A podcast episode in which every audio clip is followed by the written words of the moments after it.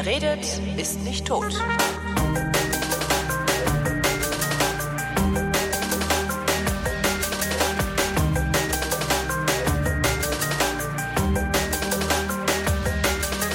Ich rede mit Andreas Bog, der macht in Bier neuerdings. Hallo. Ja, endlich mal was Solides. Hallo. Endlich mal was. Was hast du vorher gemacht, bevor du angefangen hast, Bier zu brauen? Na, so Dinge mit Computern. Bin Wie? so ein Hacker.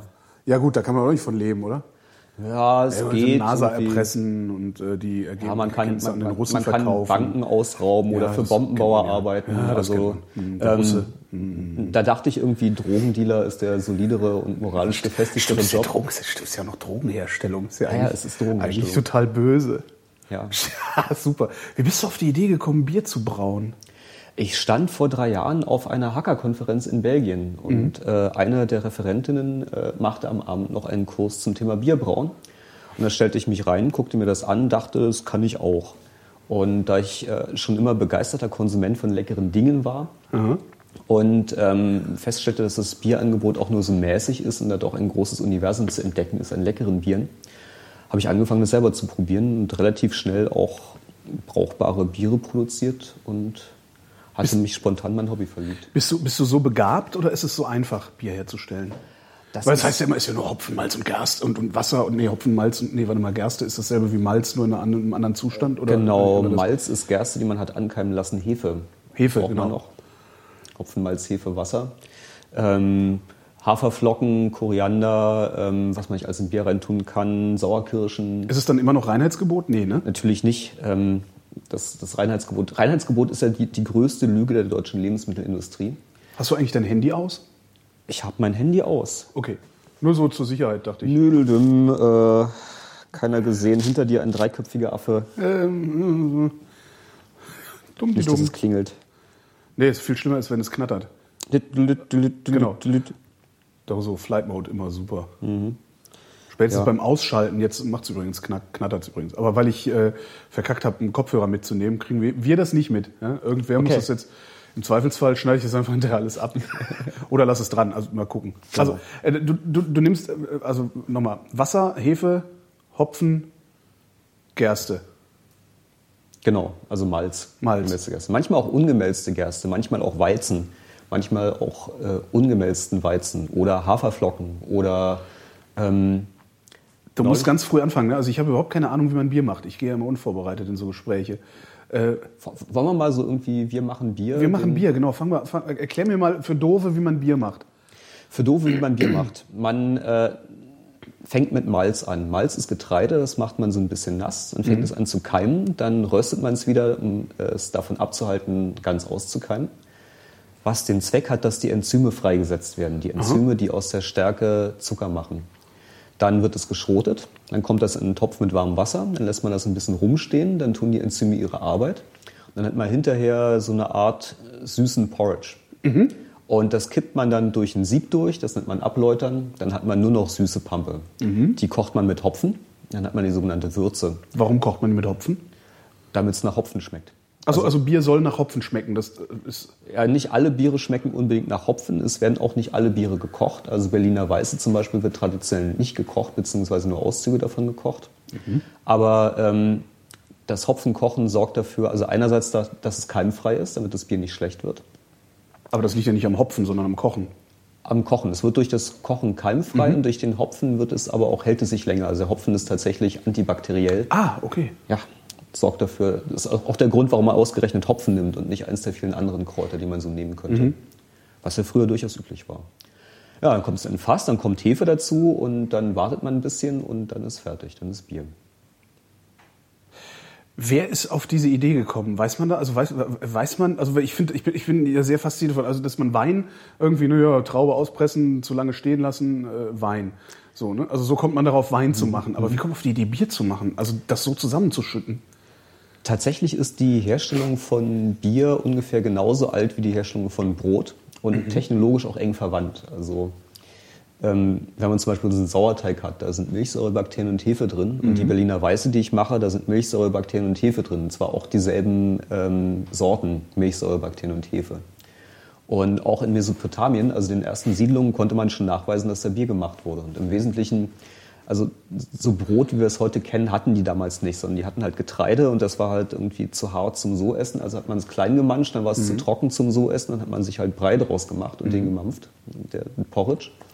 Und dann hat man es vielleicht mal ans Feuer gestellt und dann wurde es fester und dann konnte man davon abbeißen und dann hat man es mal eine Woche rumstehen lassen und dann war es Bier. So ist das entstanden. Das heißt wahrscheinlich auch ein Zufallsfund. Ja, natürlich. Das, also so Bierbereitung und Brotbereitung ist auch nicht zu trennen. Im alten Ägypten gibt es Abbildungen von speziellen Broten, die extra dafür gebacken wurden, um dann hinterher Bier draus zu machen. So kleine dreieckige Dinger sind auch archäologisch erhalten, also die findet man gelegentlich im Museum. Die, also damit das Getreide konserviert wurde über den Winter und man sich jederzeit sein Bier draus machen konnte, wurde Bierbrot gebacken. Also war Bier äh, im Grunde ein frisches äh, Produkt. Also nicht wie heute, wo es dann auf Flaschen abgefüllt wird und erstmal ein halbes Jahr im Keller steht, bis man es trinkt. Das kann man für damals schlecht sagen. Vermutlich war es damals ein frisches Produkt, weil es irgendwann schlecht geworden ist, bis man angefangen hat, ähm, also entweder in Felsenkellern das Bier zu kühlen, das Lagerbier, oder äh, das einfach sauer werden zu lassen, die Sauerbiere, Darum heißt Lagerbier Lagerbier, weil es im Felsenkeller gekühlt wurde. als gelagert wurde. Ja, es kommt vom Lagern, das Lager. Ja. Ach so, ich dachte, das ist tatsächlich so. Aber warum heißt denn dann das andere nicht Lagerbier? Weil das kann man doch auch lagern. Also das, also Das wurde aber nicht gelagert. So, Ach Das so. wurde halt frisch getrunken. Also dieses, ähm, wir haben hier auch ein Ale.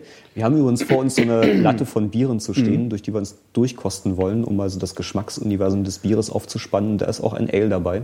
Und die werden tatsächlich frisch getrunken. Die werden zwei, drei Wochen gelagert und dann im Gegensatz zu sechs Wochen, drei Monaten, Mhm. sechs Monaten. wie lange ist, ist, wovon hängt das ab, wie lange so ein Bier haltbar ist? Das hängt davon ab, bei welchen Temperaturen man es lagert und ob es vorher gefiltert und oder pasteurisiert wird. Okay, pasteurisiert ist wie bei Milch, ne? Mal heiß machen. Genau, genau. Keime- Keime und ähm, Mikrofiltration, das ist wie diese länger haltbare Milch, die man heutzutage Ah, gerne ja. kriegt, wo man einfach das durch einen Filter durchdrückt, wo die Bakterien nicht mit durchpassen und das ist auch steril. Mhm. Und also so, die modernen Industriebiere sind ja darauf ausgelegt, dass sie mal eben sechs Monate an der Tanke im Sonnenschein stehen können und dann trotzdem hinterher noch ungefähr genauso wie vorher schmecken. Aber immer gleich. Immer gleich. Und natürlich bleibt auch die Qualität im Filter. Also auch so eine Haarmilch schmeckt halt nicht so gut wie so eine länger frische und eine länger frische schmeckt halt nicht so gut wie eine richtige Milch direkt aus dem Euter. Und ähnlich ist es bei Bier. Also die, die wirklich guten Biere sind dann auch nicht so lange haltbar, beziehungsweise müssen im Kühlschrank gelagert Und deshalb werden. kriegen wir sie hier auch nicht, weil sie erstmal irgendwie eine Woche transportiert werden müssen und sich das dann wahrscheinlich schon gar nicht mehr lohnt. Ne?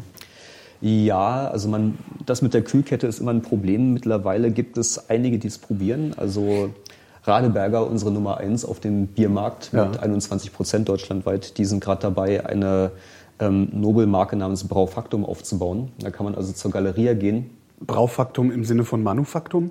Ja, so das spielt natürlich drauf an. Okay. Ja, ja.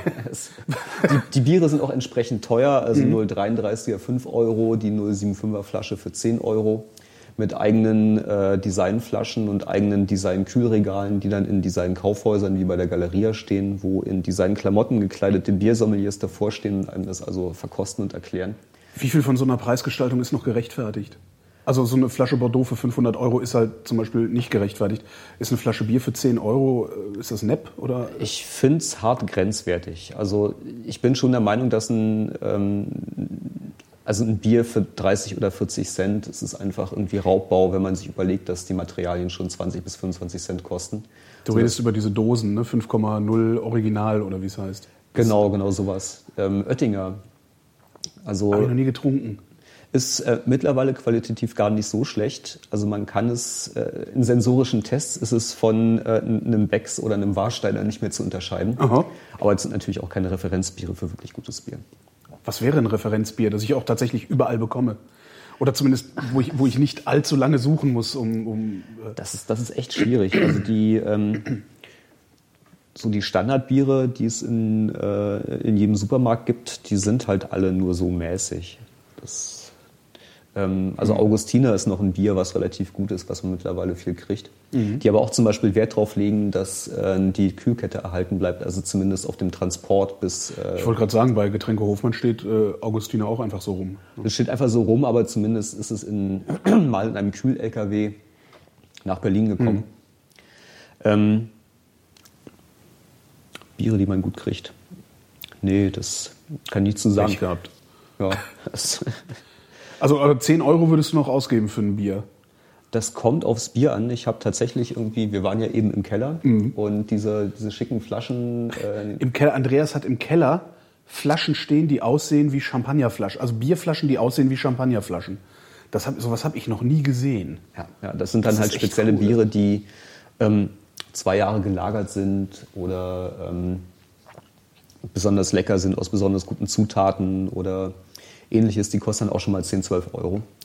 Das ist dann aber für ein Bier schon teuer. Also das teuerste Bier, das mir gerade so spontan einfällt, ist ähm, ein Bier, das mit Sylter Hopfen gebraut wird, wo tatsächlich das Besondere dran ist, dass Sylter Hopfen verwendet wird. Da kostet die Flasche dann 20 Euro. Da frage ich mich auch schon so, was, was soll Sylter das? Hopfen gibt's nur auf Sylt, darum heißt der Sylter Hopfen. Oder Genau, es- okay. genau, genau. Es ist also nicht so, dass es geschmacklich besonders wäre, sondern es ist halt irgendwie exklusiv, weil es aus Sylt kommt. Mhm. Das muss dann nicht sein.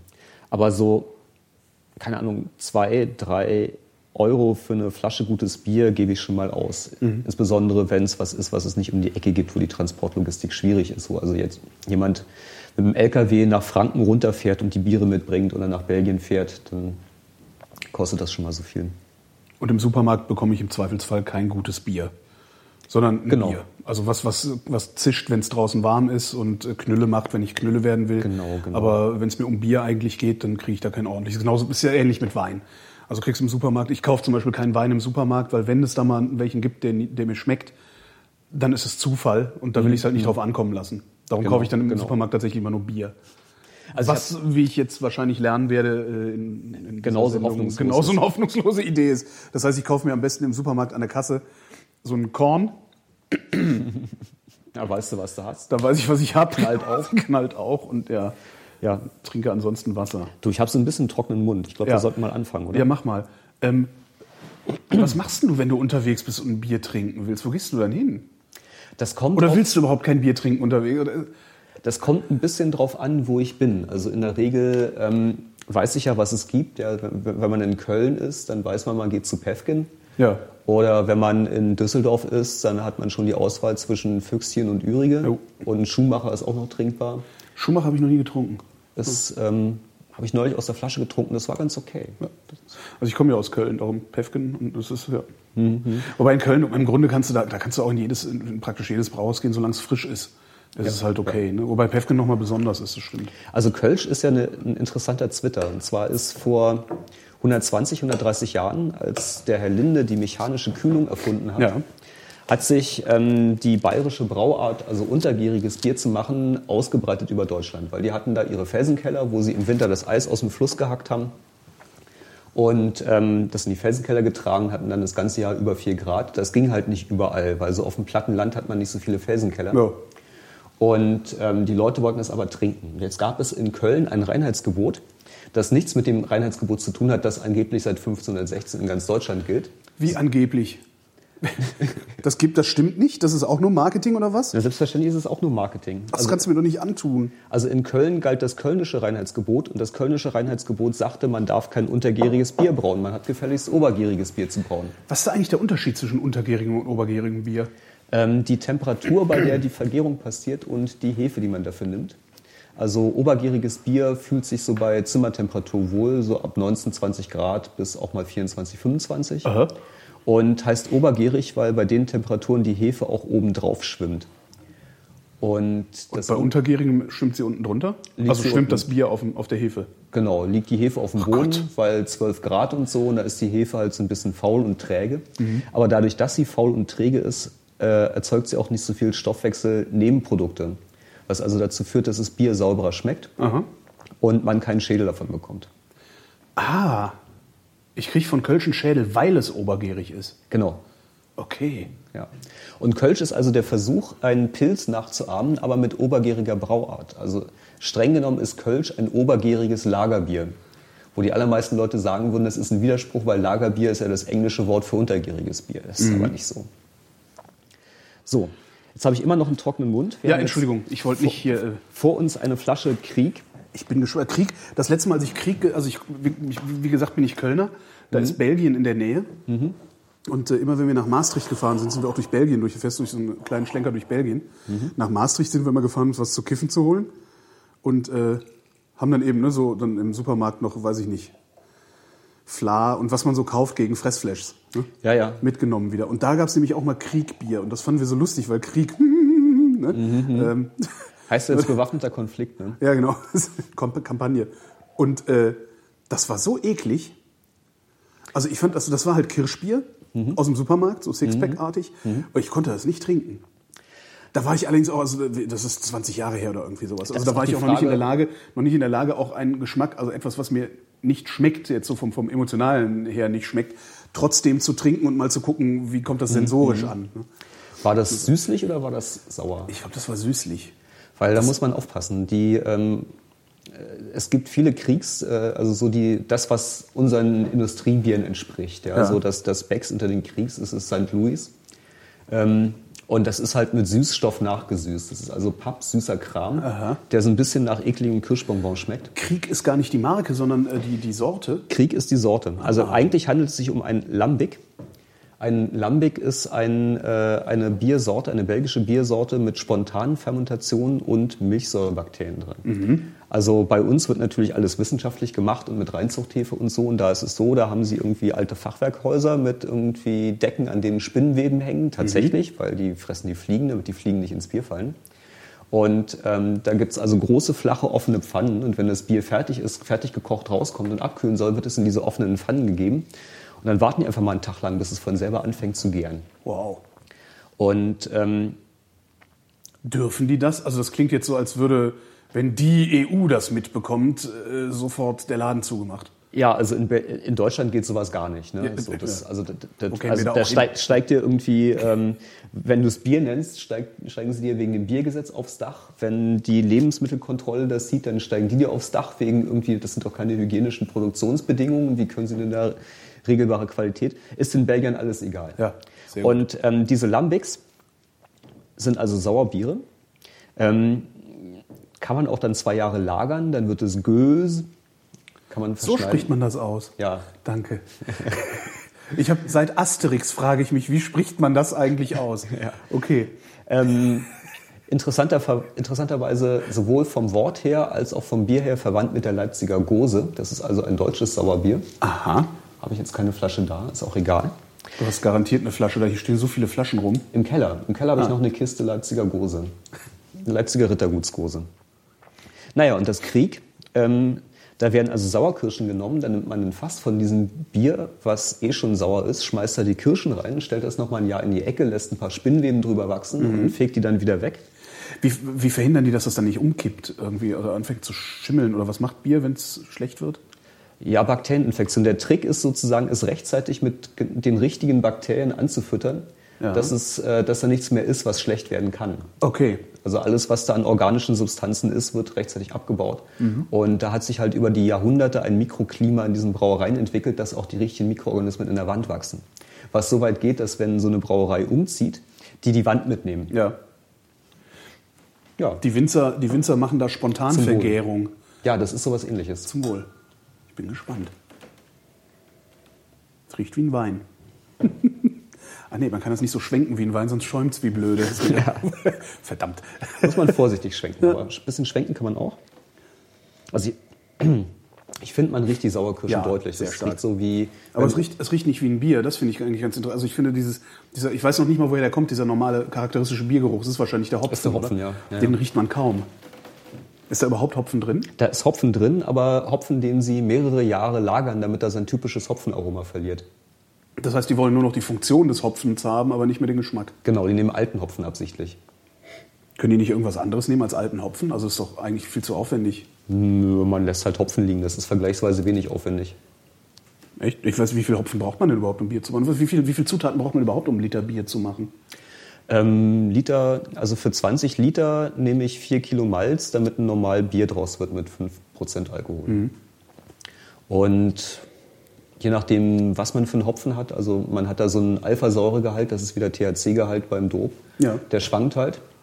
Ähm, zwischen 3%, 5% für einen Aromahopfen bis zu 15 bis 20 für einen Bitterhopfen. Und so 10, 20, 30 Gramm nimmt man da. Und dann nimmst du echten Hopfen oder, oder nimmst du da so irgendwie Ex- Extrakte und was ist da? Ich habe mal irgendwo gesehen, dass es auch Hopfenextrakt gibt. Das war auch wieder so Udo Pollmer. Irgendwie so, eine, so ein Bericht mit Udo Pollmer, diesem Lebensmittel-Typen, diesem Dicken aus München, der immer sagt, hier ist alles Dreck. Und meinte auch, ja, hier, das ist Hopfenextrakt, das kommt in ihr Bier. Ja, ja, hatte auch recht. Also viele Biere kann man drauf gucken, steht Hopfenextrakt. Das ist so ein bisschen, ist wie beim Gras. Ne? So, du kannst Gras als Gras kriegen, so, das entspricht Hopfendolden. Verwende ich mittlerweile ist eine tierische Sauerei, weil es dir alle Filter zusetzt. Also es Ja, ist klar. richtig Arbeit, damit zu arbeiten. Dann gibt's Hopfenpellets, das ist im Prinzip klein geschreddert und ausgesiebt und gepresst. Also Hasch-Style. Dope, ja. Ja. Und ähm, dann das Extrakt. Da nimmt man tatsächlich so einen Soxlet-Extraktor und holt da die ätherischen Öle raus. Mhm. Ja, das ist das, was nach, nach dem Batzzupfen am Finger kleben bleibt. Ja. Genau, genau. So, Sehr gut vergleichbar.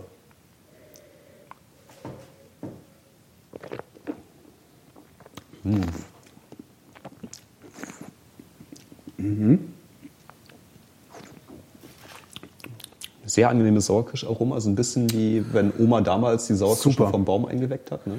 Also wirklich super. Ich bin kein Freund von Sauerkirschen. Das schmeckt wirklich sehr, sehr gut. Das schmeckt überhaupt nicht nach Bier.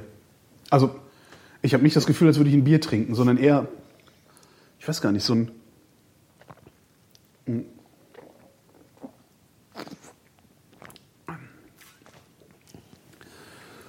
Ja, fast wie ein Rotwein. Also es gibt ja auch so Rotweine, die dann halt auch so, einen- so einen Sauerkirsch. Ja, ja, ja. Touch haben. Das ist ein bisschen wie ein Spätburgunder. Sehr, das ist klasse. Wo kaufst du sowas? Also gibt es sowas hier oder musst du das äh, aufwendig importieren irgendwoher? Ähm, das Krieg von Bohnen bekommt man tatsächlich auch hier. Ähm, besagte schweineteuren Kühlschränke, also Braufaktum hat dann auch noch ein paar Biere von anderen Leuten im Angebot, unter anderem die Palette von Bohnen. Also genau dieses Krieg kriegt man hier. Aber diese, diese Konferenz in Belgien, da bin ich also dazu übergegangen, mit dem Auto hinzufahren, statt zu fliegen. Ja, super. Das, Also es gibt durchaus Läden, wo man sowas bekommt. Ähm, für die Leute, die nicht damit gesegnet sind, in einer Großstadt zu wohnen, wo es Bierläden gibt, gibt es auch den Bierzwerg. Ähm, Online-Webseite, wo man Bier bestellen kann. Aha. Ist dann kein preiswerter Spaß, weil muss alles durch die Gegend geschickt werden. Aber bevor man gar nicht rankommt. Bierkompass. Gibt noch so zwei, drei mehr im Netz. ist wirklich ein interessanter Geschmack. Wie viele Umdrehungen hat das? Vier. Vier. Das ist also noch leicht sogar dabei. Das ist relativ also, harmlos noch, ja. Mm, Yum, yum, yum, yum. Das ist ein gutes. Wirklich lecker. Ich hatte neulich. Das ist, äh, das ist ganz gemein. Ich glaube, da, kann, da kannst du auch ruhig mal vier Liter von trinken und hast nicht das Gefühl, als hättest du Alkohol zu dir genommen. Ne? Das ist so ein bisschen fruchtsaftmäßig. Ja, genau. Super. Ich hatte neulich einen Krieg, das hatte so ein bisschen einen Essiggeschmack und da komme ich nicht so gut drauf klar. Also dadurch, dass es ähm, spontan Fermentation ist, hat man da auch gelegentlich Essigsäurebakterien drin. Bei dem Rodenbach werden wir es vermutlich auch noch schmecken. Das ist das nächste Sauerbier, was wir auf der Liste haben. Nochmal, warum heißt das Sauerbier? Weil es sauer ist. Ach so, weil es sauer. Okay. Ja, also, weiß nicht, schmeckst du bestimmt? Ja, ja, so? sicher. Das wäre ja klar. Ja, ja. Now ja. that I say it. Das ist also Säurefermentation von ähm, äh, Lactobacillen, Pediokokken. Das sind so die wichtigsten Familien. Ähm, die Brettanomyces erzeugt auch noch so ein Die Tick- was? Brettanomyces. Ach so, Brett, ja. Ja, Brett. Hm, Kennt man von spontan vergorenen Rieslingen, die, äh, den, den Geruch. Ja, ja. Bei Äh, das ist so dieser, dieser Pferdedecke. Genau, Pferdedecke, Autowerkstatt, äh, Bremsen, Altöl. Gilt so. beim Wein, glaube ich, als Fehler. Nee, nicht notwendigerweise. Okay. Nicht notwendigerweise. Also das, äh, es gibt spontan vergorene Rieslinge, da bist du froh, wenn sie danach riechen. Also das, Okay, äh, okay. ja. Eigentlich gilt es als Fehler wohl, aber ja. Also gibt es bei einigen Bieren, unter anderem auch bei der Berliner Weißen, was lange Zeit unbekannt war. Das hat erst in den 80er Jahren der Professor Metner herausgefunden, der jetzt noch den Lehrstuhl bei der VLB leitet. bei der wo? VLB, ähm, der Verein für Versuchs- und Lehrwesen in der Brauerei. Irgendwie sowas, schlag mich tot, was die Abkürzung heißt. Aber Ja. das ist der andere Lehrstuhl für Brauereiwesen in Deutschland, neben Wein Stefan. Okay. Die sitzen hier in Berlin, äh, im Wedding, sind der TU angegliedert. Ach Mensch, das sind die, sind das die, die die Schnäpse für Joe's am Wedding immer gemacht haben? Das kann Ich weiß gar nicht, ob es Joe's am. Wedding noch gibt, aber da, da, die hatten eine Schnapskarte, die war nämlich auch von irgendeinem Institut befüllt. Mhm, Und da gab es halt äh, You Name It als Schnaps. Genau, So, genau. Also wirklich einmal komplette Re- Kühlregal egal was, Stracciatella, keine Ahnung, also alles ist Schnaps. Also Brett äh, heißt übrigens Brettanomyces, weil sie bei britischen Bieren zuerst gefunden wurde. Der Herr, ähm, genau bei Carlsberg wurden äh, Reinzuchthäfen erstmals erfunden. Also aus einer einzelnen Hefezelle die Hefe hochzüchten und dann damit Bier machen. War sehr populär relativ schnell und dann haben die äh, Briten angefangen damit zu experimentieren. Und die Leute haben gesagt, das Bier schmeckt nicht. Es schmeckt nicht wie früher. Dann haben sie nochmal genauer hingeguckt und haben halt in den Fässern, in den Lagerfässern, in den Holzfässern die Brettanomyces gefunden. 1905 war das, glaube ich. Genau, wurde dann später bei belgischen Bieren nachgewiesen, also insbesondere bei den spontan fermentierten, bei den Lambics spielt es eine große Rolle. Ähm, wenn man äh, die, genau, wir kommen ganz zum Schluss noch zu den Trappistenbieren. Das Orval hat einen relativ deutlichen Brettgeschmack. Also nicht, also das, was wir da trinken, nicht. Aber habe ich auch noch eine Flasche von im Keller. Und wie gesagt, bei der Berliner Weißen. Ich habe mal gelernt, äh, was heißt gelernt, das ist mir in einer, in einer Fernsehserie, äh, wo auch Bier getrunken wurde, erklärt worden. Äh, Den, also wie Bier wirklich schmeckt, merkt man erst, wenn man aufstößt. Stimmt, Ich finde- das, stimmt das? Also das, ich, ich finde das immer ganz interessant, weil wenn man nach einem Schluck Bier aufstößt, wenn man kann, Mhm. also manchmal ist man halt so voll, dass man nicht, nicht sauber aufstoßen kann, äh, kommt tatsächlich nochmal so ein, äh, ein sehr charakteristischer Geschmack jeweils mit hoch. Also ich bin ja bekennender Warmbiertrinker. Also Ja, ich, das, ich finde, man soll sowieso, man sollte das können. Es gibt zwei Dinge, die ein Mann können muss: warmes Bier und warmen Weißwein genießen können, weil dann hast du, du hast dann einfach nie wieder Probleme. Also nachts um drei, das Bier ist alle, ja, egal. Ja, ja. Das ist, ähm, also Kälte überdeckt Fehler relativ Ja. gut. Und wenn, wenn du aufstößt, ist das Bier ja warm. Also ich würde behaupten, Ah, das wenn ist du dein Trick. Bier einfach bei Zimmertemperatur trinkst, dann hast du diese Aromen auch. Hast aber sogar noch mehr davon, weil auch die leicht flüchtigen Sachen in der Nase und so noch gut rüberkommen. Verstehe, verstehe. So.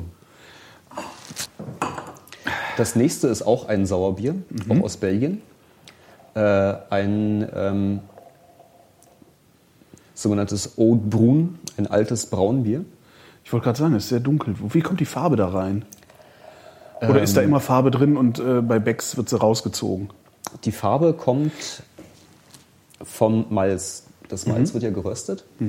Und je nachdem, wie dunkel man das röstet, hat man verschiedene Farbe im Bier. Wobei hier bei dem kommt die Farbe vermutlich auch teilweise aus dem Holz. Weil, also dieses Rodenbach ist auch ein äh, Sauerbier. Wirst du gleich schmecken. Und da wird, das wird verschnitten. Die Hälfte wird zwei Jahre gelagert und die andere Hälfte ist frisch. Die wird nur einige Monate gelagert. Dann wird es miteinander verschnitten. Und ähm, da lebt auch einiges in diesen alten Eichenholzfässern. Und das wird aber wird das rausfiltriert, bevor es abgefüllt wird, was da drin lebt, oder wird es einfach Nee, mit? das äh, wird einfach mit. Das ist, kann man auch tatsächlich irgendwie den Bodensatz nehmen, damit eigenes Bier machen. ach. Oh.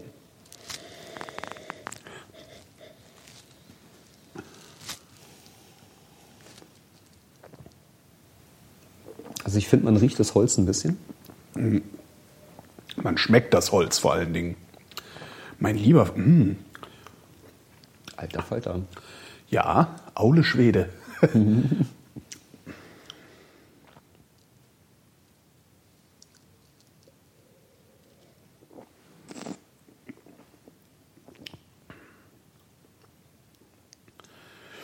Ich finde das ein bisschen irritierend, dass dein Gesicht auf meinem Glas ist und immer wenn ich auf das Glas gucke, sehe ich dein Gesicht und immer wenn ich weggucke, sehe ich dein Gesicht auch. Aber das, Ne? Also es hat auch so eine, so eine Rotweinqualität, finde ich. Ähm, es ist jetzt nach dem Krieg direkt danach ein bisschen schwierig rauszuschmecken, aber es hat auch so ein ganz leichtes Kirscharoma. ja. Das kommt Wobei das könnte auch sein, dass ich einfach das Sauer, äh, das Saure als Kirsche missinterpretiere. Da bin ich jetzt nicht sicher. Ja, ja vielleicht nochmal bei einer anderen Gelegenheit dasselbe Bier probieren. Tatsächlich ist es so, dass äh, eine bestimmte Art Pediokokken, die da drin vorkommt, also eins von diesen vielen Bakterienzeugs, die produziert Kirscharoma. Ach. Ja. Es sind also keine Kirschen im Spiel, das ist alles ähm, mikrobiell passiert. Kannst du eigentlich, wenn du irgendwo auf einer Party bist, überhaupt noch einen Becks trinken? Ja, hm, ja, wenn ich Durst habe und es nicht als Bier betrachte, geht das schon. Als herber Durstlöscher. Ja. Okay. Gibt es eigentlich auch alkoholfreie Biere, die äh, so einem Qualitätsanspruch gerecht werden? Also geschmacklich? Ähm, Also was so, was man so kennt, so Klausthaler, Erdinger und was es da so an alkoholfreiem gibt, das ist ja Also im Grunde man- Alko, Alko, das Alkohol, also alkoholfreies von dem, was du nicht trinken Weißt du, sollst. so ähm, alkoholfreies Bier trinken ist immer so ein bisschen wie der Versuch, irgendwie vegetarisches Essen zu essen, aber trotzdem Fleisch zu wollen. Ja. So, also wenn man bereit ist zu akzeptieren, dass es halt ein völlig anderes Getränk ist, ist es ganz einfach. Gibt es hervorragende Sachen. Gibt's Ja, zum Beispiel Erdinger. von ähm, Also ich bin ein großer Freund von Erdinger alkoholfrei. Entschuldigung. Aber das schmeckt doch nicht nach Bier. Und Ja, man ja. darf, darf auch kein Bier erwarten. Und es ist einfach ein sehr leckeres äh, Getränk. Genau, genau. Das, ähm, es gibt ein dunkles alkoholfreies Hefeweizen von Neumarkt, Neumarkter Lamsbräu. Das finde ich auch sehr gut. Das Müllers Malz ist auch ein gutes. Ist halt ein Malzbier. Ne? Also ich trinke im Zweifelsfall lieber ein ehrliches Malzbier als einen, ähm, einen schlechten Versuch, ein Bier zu kopieren ohne Alkohol. Es ist erstaunlich, wie das, also das Fass dadurch schmeckt. Das ist wirklich erstaunlich.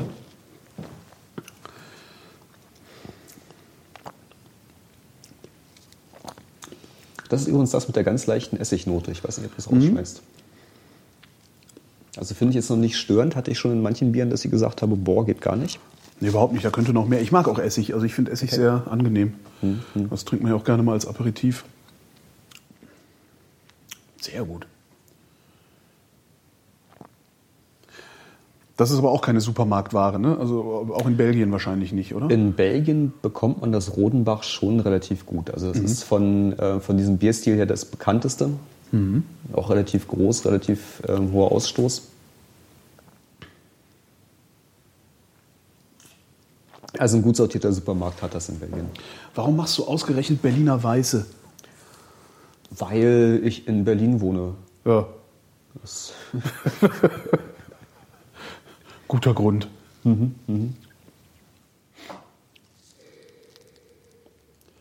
ich muss mal gucken. Also bis man das, Das ist, ist wirklich erstaunlich. Also das, das leere Glas riecht ein bisschen wie ein bisschen wie ein leeres Weinglas auch. Das ist wirklich äh, äh, ja.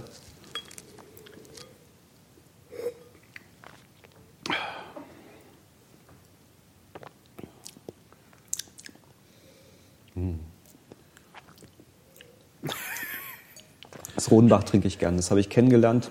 Da war ich in Brüssel. Und in Brüssel gibt es neben der alten Börse einen Café, das halt irgendwie zu ähm, Jugendstilzeiten mal eingerichtet wurde und sich seitdem nicht großartig verändert hat. Also man hat das Gefühl, auch die Kellner sind noch aus der Zeit. Ähm, das auch hauptsächlich von Einheimischen bevölkert wird. Also obwohl das eine totale Touri-Gegend ist, gehen die Touris da fast gar nicht rein. Und da saß ich halt also drin und bestellte mir ähm, irgendwas mit Fritten, weil es war ja in Belgien zu essen. Was mit Und, und guckte dann, was die Leute an den Nachbartischen sich so für Bier bestellten. Und irgendwie sah dieses Rodenbach und sagte irgendwie, das will ich auch. Und das hat mich ganz schön aus den Socken gehauen. Also das habe ich nicht erwartet. Ja, kann ich mir vorstellen. Also ein- so ein saures Bier. Gibt es das überhaupt aus Deutschland? Braun? Du sagtest das. Äh, äh, äh, Also die, die Sauerbiere haben ja tatsächlich in Norddeutschland eine, eine lange Tradition. Also Berliner Weiß ist so das, was man gerade noch so kennt. Also obwohl es ja vom Aussterben bedroht ist, aber das hat es am längsten überlebt. Ähm, es gab eine Bremer Weiße, es gibt die äh, besagte Leipziger Gose. Ähm, dann gibt es das Lichtenhainer Bier. Das ist nun schon wirklich exotisch. Äh, Und zwar im 19. Jahrhundert in Jena durften die Studenten nicht in der Stadt saufen, weil die Uni gesagt hat, irgendwie, nee, saufen ist nicht, ihr sollt lernen. Ja. Also was ist passiert? Die Studenten sind zum Saufen vor die Tore der Stadt gezogen. Nach Lichtenhain. Und da gab es das Lichtenhainer Bier, das ist auch ein Sauerbier. Und die gehen alle zurück auf einen gemeinschaftlichen Ursprung, nämlich ähm, das, äh, den Bräuhahn. Kurt Bräuhahn war ein Braumeister aus Halberstadt, der in Hamburg gelernt hat und sich dann in Hannover niedergelassen hat. Auch heute noch ist das zweitälteste Haus in Hannover das Bräuhahnhaus. Und der hat halt also mehr oder weniger also, also einen Bierstil äh, kreiert und populär gemacht, der es dann nach ganz Norddeutschland geschafft hat. So, also bis hin zu Belgien. Ähm, wie, wie, wie kommt das eigentlich, dass aus Belgien so viel Bier kommt? Ist es jetzt Zufall, dass wir. Aber in, in meiner Wahrnehmung ist Belgien auch so das andere Bierland. So ja, neben Deutschland und Belgien sind so die beiden Länder, die ich mit Bier äh, in Verbindung bringe immer. Belgien hat tatsächlich einfach auch eine, eine lange und reiche Tradition. Ich glaube, einer der Gründe ist, dass sie in Belgien von 1920 bis 1980 ungefähr ein Schnapsverbot hatten. Ach. Hat ja auch nichts genutzt, ne? Hat nicht geholfen, haben die Leute angefangen, starkes Bier zu trinken. ähm, Großbritannien ist auf jeden Fall auch noch eine Biernation. Das, also, das, da kommen wir ja auch gleich hin. Wir haben, haben hier einen, einen Green King Strong Suffolk Vintage Ale. Auch äh, ein, äh, ein Blend aus einem Bier, das zwei Jahre in Eiche gereift ist. Äh, Wie lange reift so ein Becks, also so ein, so ein Supermarktbier? Ja, wenn sie gut sind, lassen sie es sechs Wochen lagern. Im Stahltank. Im Stahltank natürlich. Das, ist, das, das kostet dann natürlich auch entsprechend viel. Ne? Also mal eben zwei Jahre so ein Bier wegstellen. Äh, In einem Holzfass, weißt du, was Holzfässer ja, kosten? das kommt noch dazu. Ja. Sind die frisch, die Holzfässer, oder nehmen die alte Holzfässer von irgendwie aus den Whisky-Destillen oder, oder sonst woher? Also sie fangen an, damit zu experimentieren, so dieses irgendwie Rotwein-Style, wir nehmen hier mal einen Sherry-Fass. Genau. Das ist aber nicht traditionell. Traditionell ist, dass du tatsächlich deine eigenen Bierfässer äh, die hast machen lassen von dem ähm, Böttcher oder Küfer oder wie auch immer der heißt in deiner Gegend. Und ähm, die also ausschließlich für Bier genutzt wurden. Wir sind natürlich total die Barbaren, dass wir unsere Gläser nicht zwischendrin ausspülen. Ja, aber das ist ja hier nicht, das, wir sind ja hier nicht in. Sind ja unter uns und das Genau, sieht keiner. sieht ja keiner, hört ja keiner. Ja. Guck dir mal bitte diesen Der Schaum Schaum, ist an. wirklich enorm, ja. Ein total feinporiger, cremiger, weißer Schaum. Kann man das, kann man das äh, bestimmen, wie der Schaum wird?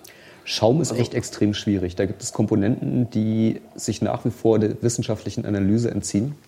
Also das Malz dieses Jahr zum Beispiel äh, sorgt dafür, dass die Biere gerne mal überschäumen beim Öffnen, sogenanntes Gushing. Und kein Mensch weiß, wo es herkommt und wo es hingeht. Also man kann es in gewissen Grenzen äh, beeinflussen, man versteht so ein bisschen, wie das mit dem Schaum passiert. Ähm, bei der sogenannten Eiweißrast kann man dafür sorgen, wenn es zu doll schon, kann man es ein bisschen abbauen lassen. Aber Aber Schaumdesign äh, ist nicht möglich. ist ja, innerhalb gewisser Grenzen, aber es ist endlich. Also es, das Schaum ist noch nicht komplett erforscht. Also man weiß ein bisschen was drüber, es hat was mit den Eiweißen zu tun. Man kann die Eiweiße beeinflussen durch entsprechende Enzyme bei den richtigen Temperaturen. Das Bier hat auch eine wunderschöne Farbe. Das ist ähm, kastanienbraun, würde ich sagen. Ja. Ist noch nicht Ja, schwarz. Kastanie trifft's. Mhm. So, wenn man das mal gegen die Wand Das hält. ist noch lange nicht schwarz. Also Nee, das, äh, nee. ich meine, wenn du dagegen so, was kenne ich denn an schwarzen Bieren? Guinness oder sowas nimmst, Ja. das ist halt schwarz. Also Also der Schaum verfliegt aber auch relativ schnell. Der war sehr, sehr Ja. schön und feinporig, ist jetzt aber weg. das riecht auch jetzt schon stärker nach Bier, finde ich. Also das ist, äh, die anderen beiden haben mich gar nicht so sehr an Bier erinnert, aber jetzt kommt Ja, ja, das ist.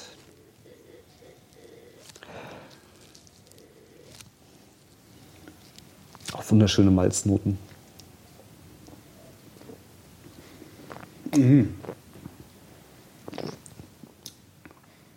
Bier schmeckt grundsätzlich stärker, als es riecht, ne? Kann das sein? Mm. Bei Wein hast du es ja gerne andersrum, dass es sehr, sehr intensiv riecht und dann gar nicht so intensiv schmeckt. Muss ich mal drauf achten, aber meines Erachtens gibt es auch wirklich gut riechende Biere. Also ich hatte schon Biere, die in der Nase total toll waren und dann im Geschmack ein bisschen ähm, zu wünschen haben übrig. Also das ist, also das ist äh, alleine wie lange das, das, der, der Nachgeschmack im Mund bleibt, ist äh, erstaunlich. Kenne ich sonst von Kaffee vielleicht. Also, wow. War es auch schon äh, Vintage Ale. Ja, lange gelagert. Die, diese britischen Ales, die haben gerne mal so einen ähm, Geschmack nach grünem Apfel. Schmeckst du bei dem vielleicht auch raus? Also jetzt ist, da, da sind total viele andere Sachen drin, die ein bisschen, wie soll ich Nee, sagen, grünen Apfel schmecke ich nicht. der Vorschlaghammer. Ist auch sehr subtil. Also die, die Malznoten sind einfach viel deutlicher. Ja. Woher kommt der grüne Apfel? Also welche Zutat macht den? Das macht die Hefe. Da es ein obergieriges Bier ist, mehr Stoffwechsel, Nebenprodukte. Njam,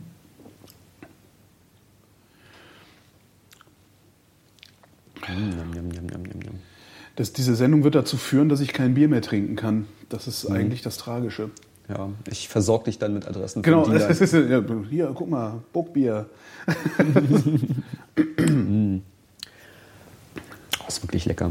Das hatte ich auch noch nicht, dieses Bier. Das ist jetzt für mich auch ein. Sehr, sehr lecker. Also das, also wirklich, also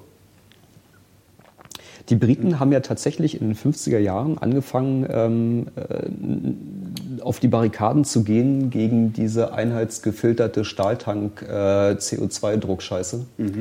Und da gibt es also Camera, The Campaign for Real Ale. Und da war es also früher so, das Bier kam aus der, also hat er erklärt, ne, wird gekocht und so weiter, abgekühlt Hefe dazu. Dann passiert erstmal die Hauptgärung eine Woche lang. Und nach der Hauptgärung kommt die Nachgärung, die das CO2 rein, reinbringt. Also Hauptgärung fun- passiert in der Regel in offenen Tanks mit dicken Schaumteppichen obendrauf, Schaum- und Hefeteppichen. das kann man sieht immer ein bisschen eklig aus, ne? Es sieht immer ganz schön eklig aus, ja, ja, das muss aber so. Ja, okay. dann Lebt ja. ist Flausch drauf. Ja. Und äh, die Nachgärung macht man dann unter Druck. Das heißt, es kommt in ein Fass und dann kommt irgendwie ein Stopfen rein, ein Spunden nennt man das, kennt man auch irgendwie als deutschen Begriff. Und dann baut das Druck auf und wird getrunken. Und diese Nachgärung passiert bei britischem Bier traditionell im Pub. Das heißt, irgendwie nach der Hauptgärung kommt das auf Fässer, dann kommen Ja. die Fässer in den Pub. Und dann ist also der, ähm, der Pubbesitzer dafür zuständig, die Nachgärung bei dem Bier durchzuführen und es auszuschenken. Das wird dann auch nicht äh, unter Druck, also mit einer CO2-Flasche ausgeschenkt, sondern da gibt es Handpumpen. Also wenn Ja, das schon kenn mal in ich. Also das- ja, also diese langen Hebel, wo man dran zieht. Genau. Ähm, das Bier ist also unter Atmosphärendruck. Ja. Das ist nicht unter äh, größerem Druck, wird dann mit dieser Bierpumpe hochgepumpt. Deswegen hat es irgendwie so ein bisschen, also für den, für den typischen Rülpsbiertrinker so, kommt es so ein bisschen abgestanden rüber. Ja, wobei ich das sehr mag. Also ich, ich, ich mag auch, dass sie es nicht kühlen. Ähm, Ja, na, Kellertemperatur halt. Es hat dann so Ja. 12 bis 14 Grad und so viel CO2, wie sich bei den Temperaturen da drin löst. Ähm, Gibt es bei den Franken übrigens auch, ne? So, kennst du die kürzeste Bierbestellung? nee. AU. AU. AU. Ein ungespundetes. Ein ungespundetes Bier. Ja, AU heißt ein ungespundetes, Ungespundetes Bier habe ich tatsächlich schon mal irgendwo gehört. Bier. Ja. Ist extrem selten geworden. In Deutschland gibt es bloß noch bei den Franken. Und ähm, noch kürzer ist nur die Folgebestellung. Da legt man nämlich einfach den Krug auf die Seite. Das, das ist schon, ist ein bisschen, also in Köln und Düsseldorf ist es ja so, dass du einen Bierdeckel drauflegen musst, damit du nichts mehr kriegst. Ja, ja, ja. Also das- Wobei die, die Anzahl äh, von Köbersen, die das können, hat auch echt abgenommen. Was können? Na, dir das Bier bringen, wenn du es Bier- ausgetrunken hast. Echt? Ja. Ich war ewig nicht im Brauhaus. Also das ist irgendwie. Also ist die, mir, mir wurde berichtet, dass es da mal eine äh, Tourismusförderungsmaßnahme gibt und irgendwie also den, äh, den, den Kürbissen ihr Umgangston abgewöhnt wurde und solche Dinge. ja, das ist schade. Also weil das, also dieses Rüde, das irgendwie hat mir das.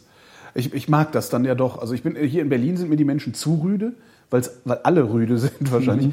Also in Köln der Kürbis, da habe ich auch schöne Erlebnisse. Ich bin mal, da war ich irgendwie 14 oder so. Und ich bin natürlich nicht in der Stadt groß geworden, sondern ne, von den Eltern dann in die Reihenhaussiedlung außerhalb verschleppt worden. Und war in der Stadt unterwegs und irgendwie, weiß ich nicht, was man so macht als 14-Jähriger, wenn man in der Stadt rumrennt, irgendwie Platten kaufen und so. Und musste fürchterlich pinkeln. Und bin ins Brauhaus, ins Früh am Dom reingelaufen. Und da stand ein Köbis, der sah ungefähr so aus wie ich.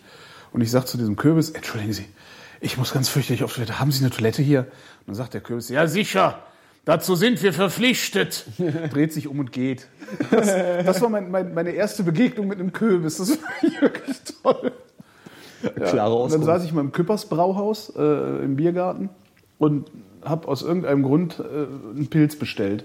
Das muss man auch erstmal können. Ne? Also im Kölschen Brauhaus sitzen und sagen, ich hätte gern einen Pilz. Und dann sagt der Kürbis, "Das haben wir nicht, wir sind hier nicht in Dortmund. Fand ich Aber schön. Ähm, mach mal die Augen zu, riech an deinem Glas und denk an grünes Apfelshampoo. Okay, du hast, oh Gott, du hast recht. Ne? Entschuldigung, ich musste aufstoßen, das liegt aber am Bier. Also es sind Das auch ist tatsächlich, also das mit dem das, der Apfelshampoo-Trick funktioniert. Also da ist noch viel mehr. Ich habe da so, Ich muss auch echt noch lernen, mich von dem Gedanken zu verabschieden, dass es hier Bier gibt. nee, Also das ist halt, ja. Pilz gibt's hier nicht mehr heute. Ein bisschen was Seifiges hat das auch. Karamellig, würde ich sagen. Karamellig? Karamell, da ist ganz viel Karamell. Ja, im, im Mund hinterher, also in der Nase? Ich würde fast sagen Teer. Also ich habe gerade so ein, so ein Rotweingefühl hier. Das ist echt so ein Tempranillo-Gefühl. Also hat, ich finde, es hat ein bisschen was von einem Tempranillo. Ja, ich weiß, was du meinst. Es ist schon eine sehr, sehr, sehr schwere, kräftige Angelegenheit.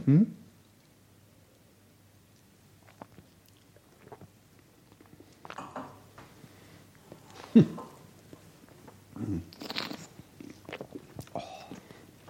Njam, njam. Guter Stoff. Ja, sehr gut. Ich hätte nicht gedacht, dass ich jemals ernsthaft auf einem Bier rumkaue und äh, Luft einziehe, um zu gucken, wie es schmeckt. Ich meine, ich habe das manchmal, wenn ich viel Wein, also beim Weintrinken mache ich das immer.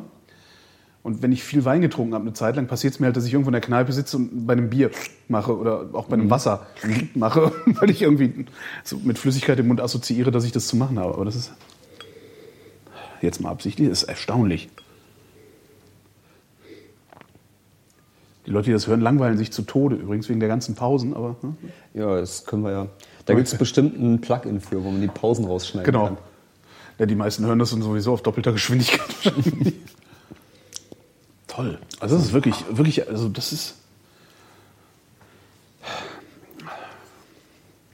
Was ist denn da für eine komische Süße drin? Ähm, die halt Briten arbeiten gerne mit sowas Honigartiges irgendwie. Die Briten arbeiten gerne mit, äh, mit Karamellmalzen. Aha. Das sind Malze, die, ähm, wo also dafür gesorgt wird, dass schon beim Melzen ein bisschen, ein bisschen des Zuckers, äh, ein bisschen der Stärke des Zucker umgesetzt wird. Ja. Und dann beim, beim Rösten aus dem Zucker Karamell wird. Das ist irre. Haben wir gesagt, wie das heißt? Ja, ne? Strong Suffolk Vintage Ale. Muss man das importieren oder kann man das irgendwo hier beschaffen? Das habe ich tatsächlich aus einem Bierladen hier in Berlin. Ah, super. Also Berlin, denn, haben wir denn mittlerweile so spezielle Bierläden oder ist es noch eher, eher so eine Ecke im Weinladen oder so? Es gibt spezielle Bierläden. Ähm, warte mal, ich glaube, ich kriege sie auch alle zusammen. Äh, der Ambrosetti ist einer der ältesten.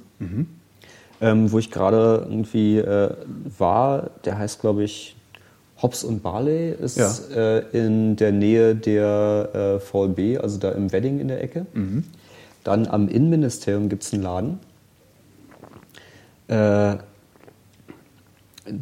online unter berlinbiershop.com. Und dann gibt es irgendwie so einen alten Ossi am Strausberger Platz. IPA haben wir nicht. Wie IPA? Was? Das nächste Bier, was wir trinken, Ach so. ist ein IPA. Bin ich reingelaufen, Ah, habe ihn gefragt, ob man ein IPA hat. IPA haben wir nicht. ist aber auch super. So, also so die vier. Dann in der Galeria kriegt man so ein bisschen was. Aha. Ähm, beim KDW bestimmt auch. Dann wahrscheinlich auch im Karstadt am Hermannplatz. Die haben ja auch eine ganz gute Spirituosenabteilung jedenfalls. Ja, aber das ist so die Abteilung, irgendwie man zahlt einen Arm und ein Bein für seine Flasche Bier. Ne? Ja. Na gut. Aber das ist wirklich noch eine Marktlücke, ne? Gute Biere? Ja. Ja, auf jeden Fall. Also mit Wein, dass, dass, dass es gute Weine gibt, das haben die Leute ja mittlerweile begriffen. Ja, selbst Whiskyläden gibt es genug. Whiskyläden, ja. Aber Bier?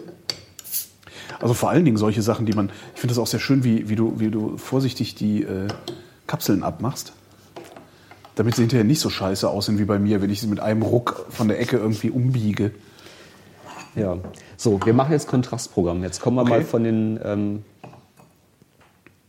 Das Jetzt wird auch immer mehr. Alkohol, ne? Also das, das äh, Suffolk hatte 6, 6 Prozent. Wir arbeiten uns im Alkohol hoch. Okay. Das ist jetzt IPA. Das Ah, IPA. ein helles Bier. Ah, so sieht Bier aus, dass ich. Nee, doch nicht. Also das, das hat jetzt schon eher was mit Bier zu tun. So ein rötlich-gelb, ne? Ja. Bernstein, sagt man. Bernstein, genau. Bernstein. Auch Andreas sehr, hat das Bernsteinzimmer gefunden. Sehr schön cremiger. Oh, das riecht. Ne? Wow. Ne? Das kann was. Es handelt sich übrigens um einen Sierra Nevada Torpedo Extra IPA. Riecht wie so ein bisschen, äh, was, was ist denn das? Holunder? Ähm, Litchi, Litschi, ja. La- Aber Grapefruit. sowas von, sowas von Litschi, du hast recht. Wahnsinn. Das macht nur die Hefe.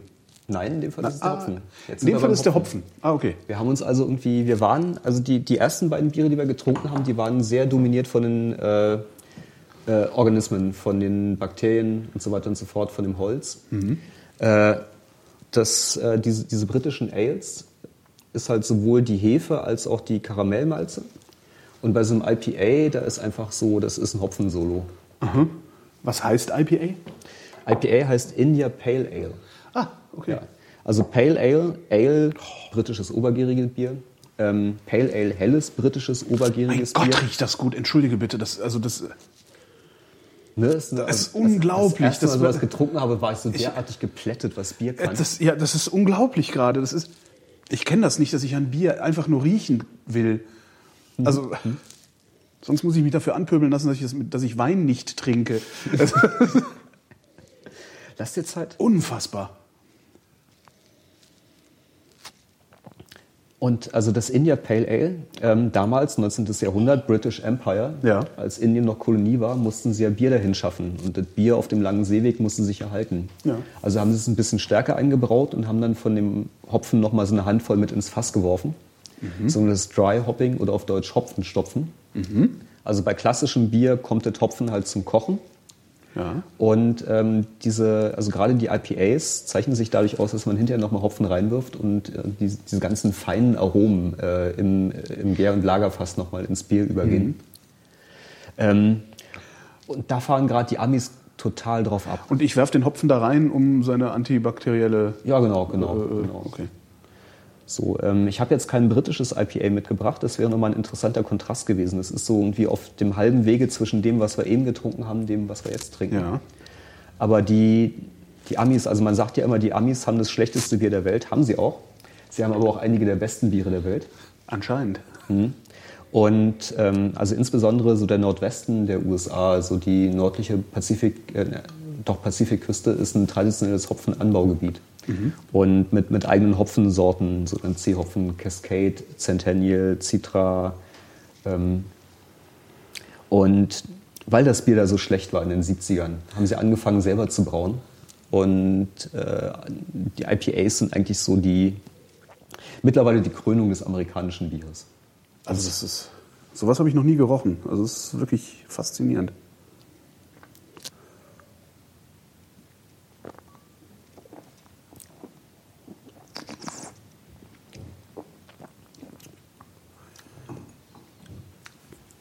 Boah. Das ist das mit der Blumenwiese. Boah. Boah. Das ist, das ist schon sehr bitter, aber auch, ne? Ja, ja, ja, Aber gut, es ist auch bitter. Also wenn du Blumen isst, die sind halt auch bitter, ne? Also wie gesagt, Wow, das, Wahnsinn. Das, das lebt von Hopfen und, Und das also, ist tatsächlich auch genau andersrum, als ich eben sagte. Das ist in der Nase viel, viel, viel, was ist denn das? Facettenreicher irgendwie, oder? Nee, auch nicht. Das ist komplett anders. ja, ja, Es, äh, äh, also, erstaunlich. also die Nase ist sehr blumig, fruchtig, aromatisch. Ja. Und es ist extrem herb. Und im Geschmack ist es halt so richtig so, so Ja.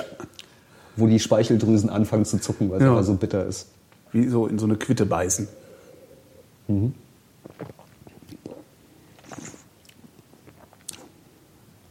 Und das Bittere macht der Hopfen dann, ne? Ja, das Bittere ist im Hopfen. Heftig. Es ist wirklich heftig bitter, aber, aber nicht unangenehm. Also nicht so ohrenschmalzig bitter halt. Also es ist noch nicht der Anschlag von dem, was geht, aber es ist schon ein vergleichsweise bitteres Bier. Ja. Ich habe ja gesagt, wir kosten uns durch alles durch. Ja. Wir hatten sauer. Jetzt haben wir bitter. Wir kriegen hinterher noch süß. Hurra! Kinderbier.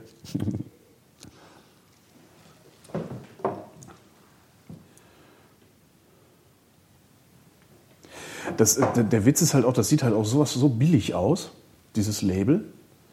Das, da würdest du wahrscheinlich im Supermarkt dran vorbeilaufen. Also wenn du jetzt so jemand bist wie ich. Ja. Also ich würde da dran vorbeilaufen und würde denken, wie sieht das denn aus? Billo-Bier? Nee, ich nehme Becks.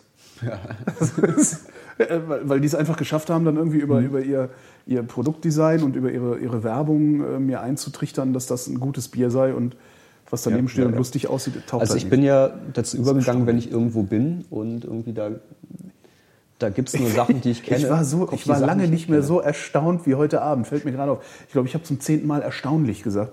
Ich bin wirklich sehr, sehr, sehr verblüfft. Entschuldige, ich wollte dir nicht ins Wort äh, fallen, Ja. aber ich habe getrunken.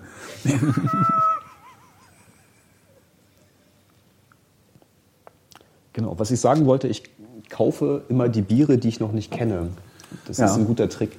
Weil manchmal findet man auch die Sachen. Ich war neulich im, ähm, wir haben Urlaub gemacht äh, an der thüringisch-bayerischen Grenze, also eigentlich an der thüringisch-fränkischen Grenze, weil Bayern fängt ja viel weiter südlich an. Ne? Ja, die Franken sollen sich mal nicht so haben. Also sag, sag nichts gegen den nettesten Landstrich in Bayern, ja? Nee, nee, aber ich nenne die gerne Bayern, weil es sind halt Bayern. Ja, naja, nee, sich anders. Ist irgendwie das, Bist du Franke? nee, Nicht. nee. Aber Ich meine Mutter ich- ist aus Thüringen und irgendwie Ich da troll halt gern, äh, ich troll halt gern. Ja, ja, ja. Darum nenne ich halt die Franken Bayern. So, nee, ich, ich habe da so ein bisschen Mitleid, weil irgendwie Mit den Franken. in, in, in Baden-Württemberg, ja, da haben es irgendwie äh, die Badenser wenigstens in den Landesnamen geschafft. Ja. So, und die armen Franken haben es ja nicht mal in den Landesnamen geschafft. Ja. Ja, okkupiertes Gebiet. Ja, aber dafür, also, ja, aber dafür sind die halt, dafür sind die halt beliebt. Also die Franken sind halt beliebt außerhalb Bayerns. Die Bayern aber nicht. Ja. Ist so in meiner Wahrnehmung. Die Franken sind immer die Freundlichen. Das sind halt die mit dem Schweinsbratenbrödler. Und die Bayern sind so. Also, das ist halt so, also die Franken sind halt die, die, ja. Oh, wir werden Das ganz viele Hate-Mails kriegen. Das ist halt so ein bisschen wie wenn du im Ausland unterwegs bist und denkst, boah, ist das ein netter Amerikaner. Garantiert aus Kanada. Das ist halt irgendwie so dieser seltsame Effekt, den das dann hat. Naja, jedenfalls ähm, waren wir dann noch in, in Kronach und haben da Bier getrunken und irgendwie ich bestelle ein Bier und kriege also einen Pilz. Und äh, ja, trinkt das, ist so halbwegs okay und sagt dann irgendwie, na, Sie haben doch bestimmt noch was anderes verfasst. Ach, sagen Sie doch gleich, dass Sie ein Bier wollen. Sehr gut. Und äh, das, das war dann auch wirklich exzellent. Also ich stehe total auf diese fränkischen Biere. Es ist natürlich nur im, im großen Universum der Biere ein kleiner Ausschnitt, aber innerhalb der, des Genre untergärige Biere, Lagerbiere, sind die Franken richtig, richtig, richtig doll weit vorne. Und dieses Bier hieß also Kaiserhöfer Schwedentrunk. Aber Schwedentrunk war doch irgendwas, womit man Leute umgebracht hat, oder nicht früher? Ja, ja, ja, das war so, das war nicht so toll. Aber irgendwie dieses Bier ist total großartig. Das hat auch so eine Bernsteinfarbe, so ähnlich wie das. Und so eine ganz, ganz leichte Rauchnote. Das war, war gut, war ich schwer begeistert. Gibt's hier, gibt's in Berlin eigentlich, ähm, also ich meine, es gibt jetzt so, so mehrere so Kleinstbrauereien auch, die dann irgendwie so einzelne Läden be beliefern. Aber gibt's hier eigentlich was, was du grundsätzlich bestellen würdest, wenn du in eine Kneipe gehst? Wir haben gar keine richtigen Kneipen mehr, ne? Kneipen sind echt am Aussterben. Ja, Ja, fällt mir gerade da auf. Ja, und, und die, die es noch gibt, die führen halt irgendwie das, äh, Engelhardt. das, das Schultheiß, Kindle. Engelhardt gibt es auch seit Jahrzehnten nicht mehr. Nicht? Ich habe aber immer so ein Engelhardt-Schild. Also immer, wenn ich an Eckkneipen denke, habe ich ein Engelhardt-Schild vor, vor meinem geistigen Ich muss mal hinterherklicken, wann Engelhardt verschwunden ist. Aber meines Wissens gibt es das auch nicht mehr. Also, Warum ist eigentlich die, die, du sagtest eben, die Berliner Weiße sei am Aussterben. Warum ist sie am Aussterben? weil äh, also es ist ein Effekt der, der, der Konsolidierung. Also wenn du an Berliner Biermarken denkst, ja, da gibt es ja einige. Da gibt es irgendwie Schultheiß, da gibt es Kindl, da gibt es irgendwie äh, Berliner Pilsner, da gibt es Bürgerbräu. Ähm, vielleicht noch mehr, die ich jetzt gerade vergesse. Ich weiß gar nicht mehr, ich wusste gar nicht mehr, dass es Bürgerbräu war mir schon nicht mehr geläufig. Also Kindl, Schultheiß und Berliner Pilsen, das sind so die Sachen, Mhm. Bürgerbräu waren auch die letzten, die aufgegeben haben, 2009. Und die gehören halt mittlerweile alle zu Radeberger, was der Dr. Oetker-Konzern ist. Ach. Alle diese Biere kommen aus demselben Hahn in äh, Hohenschönhausen. Also da gibt es diese, Äh, Aus demselben Hahn heißt, es ist egal, ob ich Kindl oder, oder, oder Berliner Pilsener trinke? ja, es kommt alles aus demselben Topf, aus demselben Hahn, nur das Rezept unterscheidet sich minimal. Ach so. Ich dachte, es wäre immer dasselbe, nur mit einem anderen Aufkleber, weil Ja, ganz so ist es nicht. Also da wird schon noch irgendwie versucht, also die, die geben sich ja merken würde ich ich würde das nicht merken wahrscheinlich. Also weil du kaufst ja selten einen Schultheiß, einen Kindl und einen Berliner Pilsener gleichzeitig und trinkst die gegeneinander.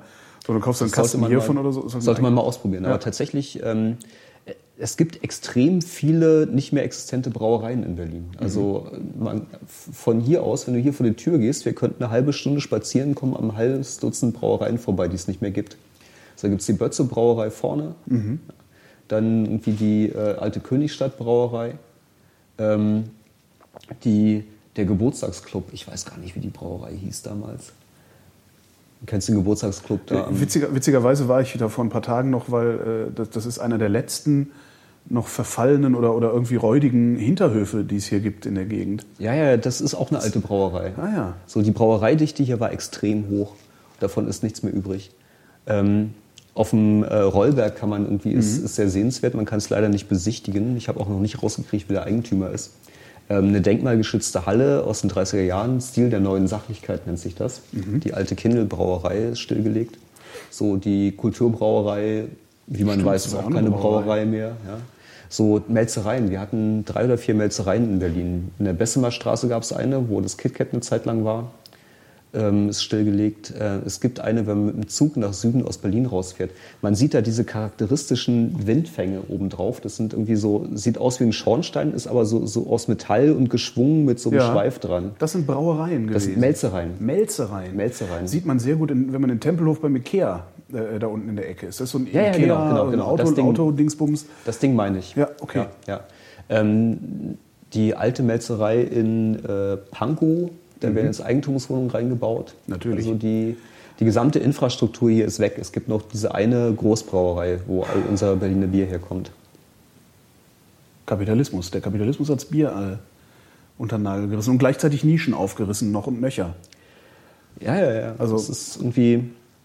Ich meine, das ist, das ist halt, also wie du sagtest, beim Rollberg, also da gibt's ja auch noch, es glaub, es gibt, glaube ich, wieder ein Bier, das Rollberger heißt, glaube ich. sogar. Ja, da bin ich, bin ich ja schwer neidisch. Der ist mit seiner Brauerei unter die alten Subpfannen eingezogen. Oh, gut. Ja. So natürlich irgendwie mit der impliziten Drohung, irgendwann nehme ich den Kram da oben wieder in Betrieb. Ne? Ja. Macht auch ein ganz gutes rotes Bier. Ja, stimmt. Also es gibt's in der Völlerei. Äh, Das ist so ein kleiner Laden in Mhm. Neukölln, wo ich öfter mal esse. Also ähm, Sudpfanne in Berlin, was gibt's denn? Ähm, es gibt das Brauhaus am Sudstern, wo der Schoppe Braumeister ist, der auch unter seinem eigenen Label äh, arbeitet, der auch für, die, für das Mir macht, dieses Mate-Bier, Das kann ich gar nicht. Ähm, ein, zwei andere Sachen. Ähm, ganz untriebig ist auch noch der ähm, Brewbaker. Noch nie Äh, gehört. Michael Schwab sitzt in der Arminius-Halle in, ähm, im, im Wedding. Im, Der hatte halt, also so, so eine alte Markthalle und hatte mittendrin seine 10HL-Anlage. Und der macht das Berliner Bärenpilz. Das ist jetzt sein Versuch irgendwie. Also Das habe ich schon mal irgendwo gesehen. das gibt es jetzt tatsächlich äh, mittlerweile in Kneipen. Und ansonsten gibt es ein paar Gasthausbrauereien. Es gibt das Schalander, Habe ich auch schon mal gehört. Ja. Da habe ich gemischte Erfahrungen gemacht. Da habe ich schon mal sehr, sehr hervorragendes Bier getrunken. Da habe ich aber auch schon sehr, sehr schlechtes Bier getrunken. Das hängt offensichtlich ein bisschen von der Tagesform ab. Aber das Essen ist da immer sehr gut. Wenn es von der Tagesform abhängt, das heißt, heißt das, ich kriege da tagesfrisches Bier jeweils? Oder? In der Tagesform heißt natürlich Monatsform. Monatsform, Ja, okay. ja, ja, so. So Also wie lange wie lang braucht das? Du hast eben gesagt, sechs Wochen. äh, Also wenn sie gut sind, würden die Brauereien sechs Wochen, äh, also die, die, die Billo-Brauereien. das Sechs machen. Wochen ist so die Zeit, die du lagern musst. Der Schoppe vom Südstern hat jetzt irgendwie, also im letzten Sommer hat er irgendwie, war die Nachfrage ganz schön groß und da haben nicht alle seine Kunden das mit dem Lagern noch eingehalten. Also man hat gelegentlich einen, einen Schoppe-Bier getrunken. Das hat dann sehr, sehr nach Buttercremetorte geschmeckt. Wow. Äh, Diacetyl, das ist halt ein, äh, ein Nebenprodukt bei der untergärigen Gärung, und was bei der Lagerung weggeht. Und wenn man nicht lange genug lagert, dann das schmeckt halt irgendwie nach gebuttertem Popcorn. Das ist nicht lecker. Nee, das ist nicht schön. ja, ja. Von dem kriege ich immer Kopfschmerzen, von dem äh, Südsternbier. Also der füllt ja auch auf Flaschen ab, also der verkauft so Bügelflaschen, ein Liter Mhm. Bügelflaschen. Habe ich mir mal zwei von geholt und wenn ich vorbeifahre, hole ich mir was. Aber das ist, da kriege ich immer gerne Kopfweh von, was ich immer Der macht aber auch finde. gute Biere. Also ja, das eben, die schmecken sehr, sehr gut. Also vielleicht liegt es einfach daran, dass ich noch zu viel davon trinke. Das ist, das ist durchaus möglich. Oh, Das ist- Bier. Ein- Eins von den, eins von den 20 Bieren Genau, gestern war das schlecht. ist genau. Von dem habe ich ein IPA getrunken, das war sehr, sehr gut. Vom Schottland. Ja, also sowas wie wir jetzt Ja, der macht trinken. immer so Saisonbiere. Ne? Der hat so seine, Mhm, seine Standards, also ein Pilz, ein helles hat er immer da. Äh, und macht dann immer Saisonbiere. Das finde ich auch ganz angenehm. Und den super Schnitzel. Äh, also ich esse da gerne. Der so Ähm, das, Braumeisterschnitzel. das Hops und Barley in der Wühlestraße ist noch Mhm. erwähnenswert. Da gibt es ein helles und ein dunkles und manchmal ein Hefe. Das ist also die, die das ist ein echtes Problem in Deutschland, dass in den Köpfen der Leute Bier irgendwie helles, dunkles Hefe ist. Ja? Und dann Ja. hört es auf. Ja. Ähm, aber ist ganz okay. Vor allem für Leute, die Fußball mögen, da gibt es immer Fußball übertragen, frisches Mhm. Bier. Was haben wir noch an Töpfen in Berlin, wo gebraut wird? Es gibt das Georgbräu, das war die bislang widerlichste Erfahrung. Schlimmer als Henninger. Hast du schon mal Henninger getrunken? Henninger? Henninger, ist aus Frankfurt. Das ist halt so auch so ein Standardbier. Ähm, Oh, ich das, erinnere mich ganz düster, aber irgendwie so. das ist das einzige Bier, das ich jemals äh, nicht, also das ich nach einem Schluck nicht ausgetrunken. Also ich habe ich hab gearbeitet, also in Frankfurt eine Sendung gehabt und habe die ganze Zeit Bock auf ein Bier gehabt. Und das, ich hatte halt eine Flasche Henninger und hab nach der Sendung gedacht, jetzt ein Bier. Und Also ich muss ja hab das zugeben- hab einen Schluck getrunken auf dem Weg nach Hause. Also ich bin rausgegangen, habe einen Schluck davon getrunken, dachte, boah, habe das Ding auf den Stromkasten gestellt und bin weitergegangen. Ist mir noch nie passiert. Also wenn ich in Frankfurt bin, trinke ich ja Appleboy, weil die Bierlage da so schlimm ist. Ja. Ja, die haben halt Binding. Ne? Ja, ja. nee, aber Georg Breu, das ist irgendwie im Nikolaiviertel direkt an der Spree, Tourifalle, sondergleichen. Ich bestelle ein Bier und es riecht nach Babykotze. Ist das gut oder ist das schlecht? Weiß ich nicht. Findest du Babykotze appetitlich? Nee, aber ich habe Ja, halt, ich auch nicht. Ich habe halt das Problem mit, mit Wein. Es, es gibt auch sehr oft, also ich mag zum Beispiel Mhm. Weine, die es gibt oft Weine, die stinken. Ähm, und das heißt nicht, dass sie schlecht schmecken. Also das ist, äh, ich habe oft die Erfahrung gemacht, dass, dass so Stinkerweine, ich finde die besonders, also mir schmecken die dann besonders gut.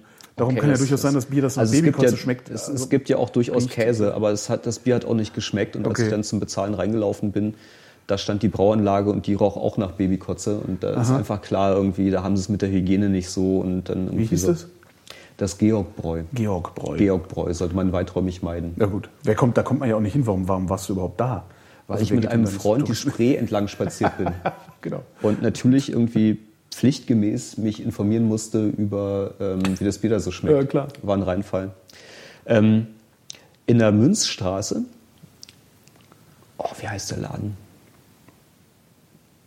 Kneipe, Traditionskneipe, die ist da schon immer, so machen irgendwie äh, ganz, ganz hervorragende Hausmannskost.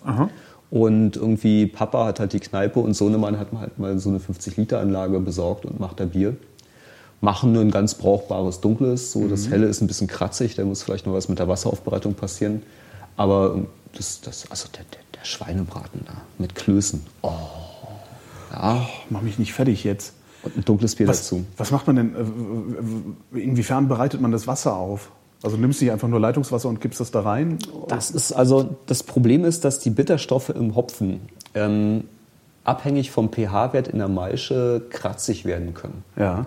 Also so diese, ähm, diese typischen hellen Biere. Mhm. Gibt einen Grund, warum das Pilsener Bier zuerst aus Pilsen kam, weil so helles Bier konntest du an anderen Orten nicht machen, weil das Wasser dafür nicht gut war. Ah. Das hat was zu tun mit den äh, gelösten Salzen da drin. Mhm. Also du hast ja Kalk drin, du hast irgendwie alles Mögliche. Und äh, also die, die Härte des Wassers spielt eine Rolle. Und zwar nicht die absolute Härte, sondern das Verhältnis von Carbonathärte zu Nicht-Carbonathärte. Ach du Schande. Ja.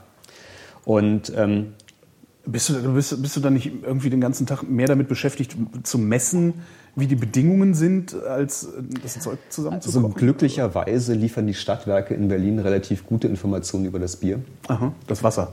Äh, übers Wasser, genau, über das zukünftige Das Bier. können wir mal machen, bei den Stadtwerken anrufen. So, wie ist es denn jetzt mit dem Bier? Ja. Ich drehe hier auf und dann kommt nur Wasser. Ja, das stimmt ist doch was nicht. kaputt. Zahlen, zahlen wir schon so viel dafür, da können wir nur da wenigstens ein bisschen Alkohol drin haben. So, wir arbeiten uns jetzt Oh mal ja. weiter vor.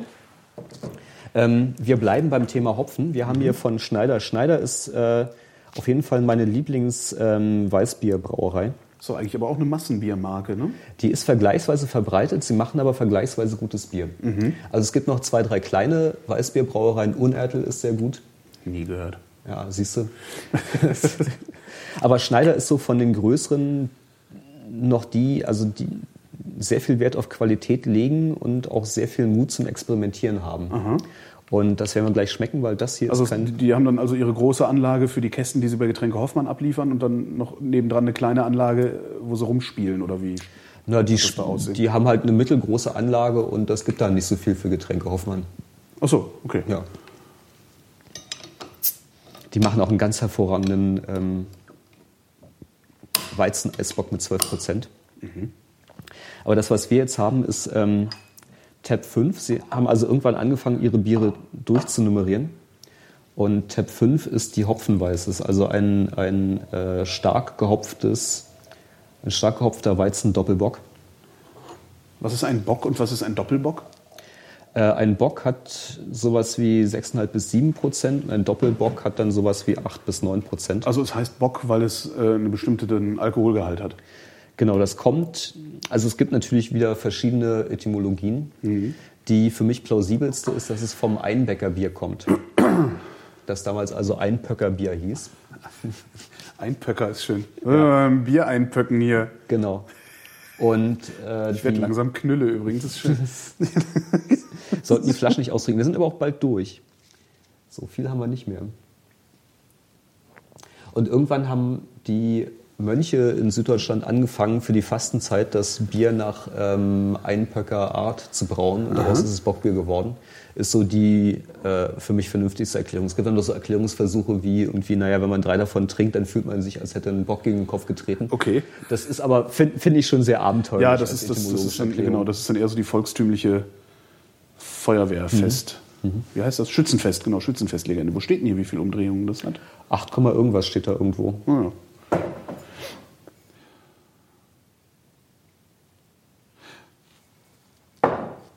Also, dass du, dass du Schneider, Schneiderweiße auftischt, hätte ich jetzt nicht gedacht. Also, weil das, das, das ist halt so, Schneiderweiße ist für mich so auch so wie Paulaner und so. Also, das ist so, in, in meiner Wahrnehmung ist es halt so ein Standardbier. Ja, es sind vergleichsweise verbreitet. Riecht. Oh mein Gott. Oh Gott. Ne? Bei Schneider können sie was. Aber man riecht den Hopfen, ne? Das ist, also, ja, ja, ja. Man riecht schon, dass es bitter schmecken wird. Mhm. Also, wer weiß, ob es das tut, aber. Aber jetzt habe ich zum ersten Mal gelernt, Hopfen von Malz zu unterscheiden in der Nase. Das ist doch auch schon mal was. Das ist schon Fortschritt. Ich habe nie verstanden, also was, was im Bier so riecht, wie es riecht. Aber ich habe mir auch mhm. noch nie mhm. Gedanken gemacht, dass das das Exotischste, was ich jemals an Bier getrunken habe, war halt ähm, im Braus am Südstern. Die haben halt so ein 26% Bier, mhm. was im Likörglas äh, ausgeschenkt wird und was auch likörig ist, aber nach Bier schmeckt.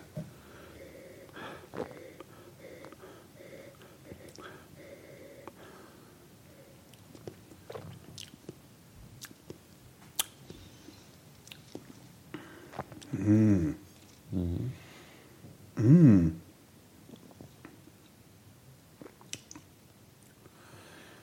Mm. Das ist ja mal.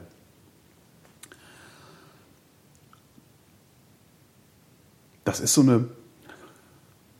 Das ist so eine sehr interessante Hopfen-Malz-Balance, die da, die da drin. Kann das sein? Das ist gar nicht also mal das so Malz. Das andere, das andere, was da ist, das ist ähm, sowas Nelkiges, Phenolisches, ja, genau. ja. irgendwie so ein bisschen Krankenhausmäßiges. Aber, aber halt süßlich. Also ja, ja, dieses, dieses, das ist so eine, so, eine, Balance zwischen diesem Bitteren und dem Süßen. Also das, mhm. mhm. Wo kommt das her, wenn es nicht das Malz ist?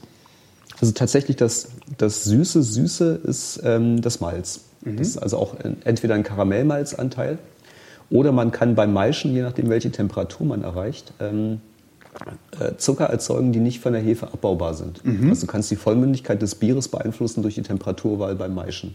Mhm.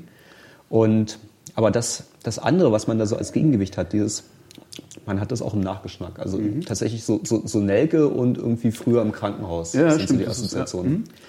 Ja. Mhm. Ähm, Zahnarzt, ja. Das ja, ja. Mhm. Das ist ähm, eine Substanz, die äh, von der Hefe erzeugt wird. Toll. Und also äh, Weißbierhefe, das hat man auch bei, bei, bei vielen Weißbieren. So charakteristische Weißbiergeschmäcker sind einerseits Bananengeschmack. Mhm. Das ist das, was ich nicht mag. Mhm. Und das schmeckt halt gar nicht nach Banane. Also ich hatte ein bisschen Angst, als du das Weißbier dann. Ja. So ban das Bananige und das, das andere ist das Nelkige. Mhm. Und das sind, also tatsächlich sind diese Weißbierstämme ähm, äh, spezielle Hefestämme, die diese Substanzen produzieren. Und die Vorläufersubstanz für das Bananige ist Glucose. Mhm.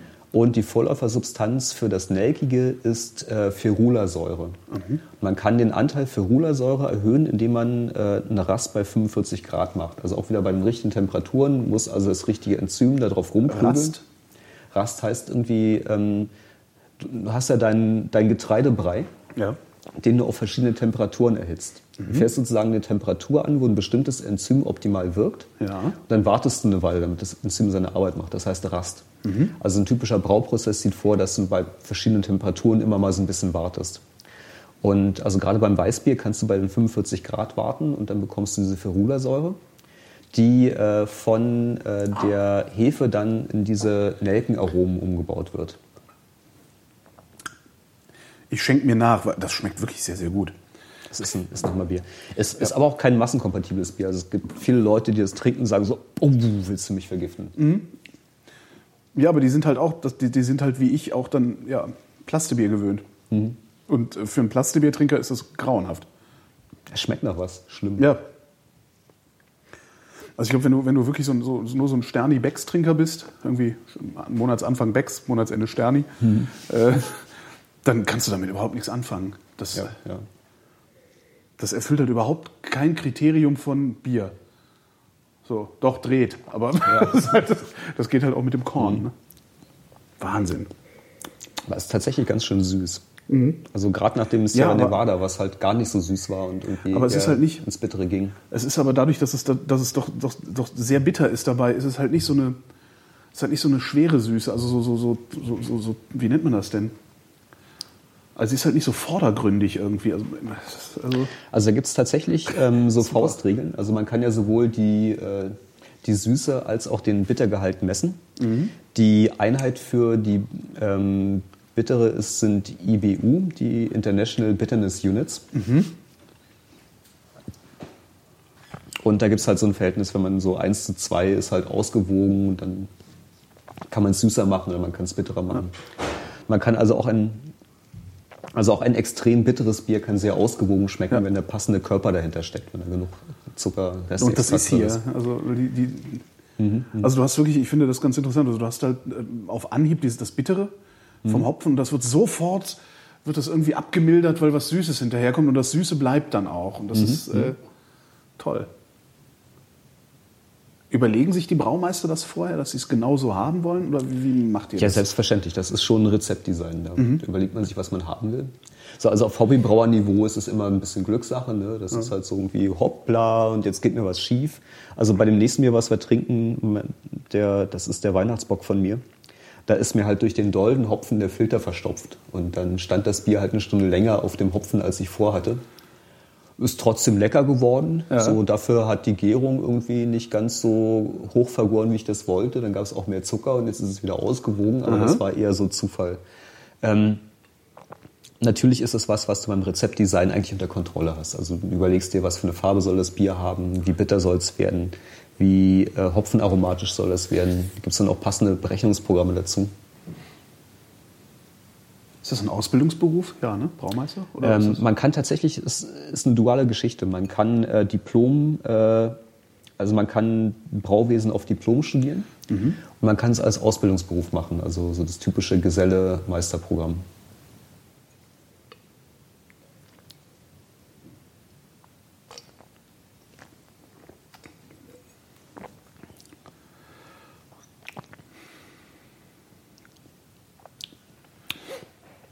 Nichts zum Durstlöschen. Nee, überhaupt nicht. Aber, stimmt, überhaupt nichts zum Durstlöschen. Super. Man muss also immer weiter davon trinken, das ist doch toll. So, jetzt gibt es das berühmte Burgbier. Jetzt gibt's Burgbier. Nee, Burgbock. Nee, Bo Der Burgbock. Der Burgbock. Irgendwann mache ich einen Doppelbock, den nenne ich dann Burgbockbock. Tun Huhn aufs Etikett.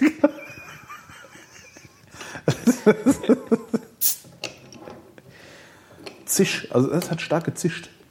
Ja, ist ja halt ein ordnungsgemäß hergestelltes Bier. Ein Ordnungsgefühl. Es wird Kommt da auch tatsächlich dann jemand vom, äh, von irgendeinem so Amt bei dir vorbei und äh, guckt, ob das alles seine Richtigkeit hat? Oder ist, äh, kann, ist das auf deinem Niveau egal? Also auf deinem, deiner, deiner Größenordnung, in denen du Ja, produzierst? du weißt, wie das ist. Irgendwie der Zoll ist verpflichtet, die Steuerehrlichkeit aufrechtzuerhalten und zwar um jeden Cent und koste es, was es wolle. Also das sagen die Leute vom Zoll selber, dass es wirtschaftlich total nicht sinnvoll ist, irgendwie diesen Überwachungsaufwand zu betreiben für die 2,50 Euro, die ich da an, ähm, nee, 2,82 Euro habe ich jetzt Biersteuer gezahlt für das Bier, was wir gerade trinken. Also für, für 40 Liter Bockbier. Ja.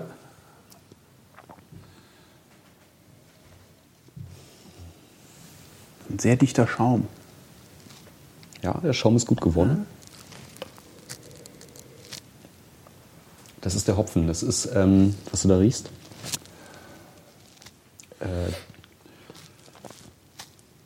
Es riecht wie eine halbtrockene Pflanze. Ja. Das ist äh, Spalterhopfen. Und zwar gibt's, äh, also mittlerweile ist die meist angebaute Sorte Spalter Select. Das hier ist äh, Spalt Spalter, also die klassische Sorte. Spalt, Spalter. Ja, Spalt, Also- Spalter im Burgbock. genau. Da war ein Freund vor Ort und hat direkt vom Bauern die frischen Doldenhopfen mitgebracht. Und das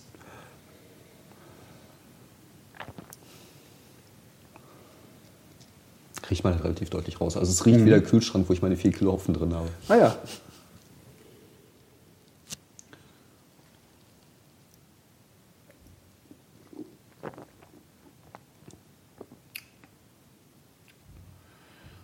Das schmeckt wie ein Bier. nee, oh, Das fand ich jetzt interessant. Das, das war jetzt nochmal ein unerwarteter, so ein, so ein komischer Nachhall. Das ist, es ist ganz lustig. Ähm, Holzig, irgendwie so ein bisschen so holz, karamellig, holziger Nachhall irgendwie. so malzig, würde ich sagen. Ja, malzig. Malzig. Es hat was von. Ich habe noch nicht, äh, ich muss noch lernen, über Bier zu reden. Ja. Ich finde den Geruch Also interessant. so, so, so Röst, Röstmalz, so Röstaromen sind das. So riecht frischer Hopfen dann, ne? oder? Ja. Also ich finde, der Hopfengeschmack kommt gut rüber. Dann hat es irgendwie.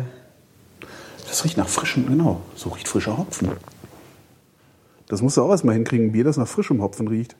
Ja, man nimmt einfach frischen Hopfen. Ja, äh, hm. Na dann. Das ist wie beim Kochen, ja. So, das, die einfachsten Gerichte können wunderbar schmecken, wenn du die richtigen Zutaten Ja. nimmst. Das. Nee, muss ich mich, glaube ich, nicht verstecken. Nee, überhaupt nicht. Also wirklich nicht. Hm. Das, ist, das, das macht jedes Mal diesen Nachhall. Also das ist erst weg und dann kommt das kommt wieder. Das ist echt. Ja, ja, das das ist- ist wirklich witzig. Also Das, das Hopfending, also was du in der Nase hast, zwischendrin kommt mal irgendwie das Röstmalz vorbei und dann kommt der Hopfen wieder. ja. das ist wirklich witzig. Hast du das? das ah, nee, das war keine Absicht, ne? Das war so.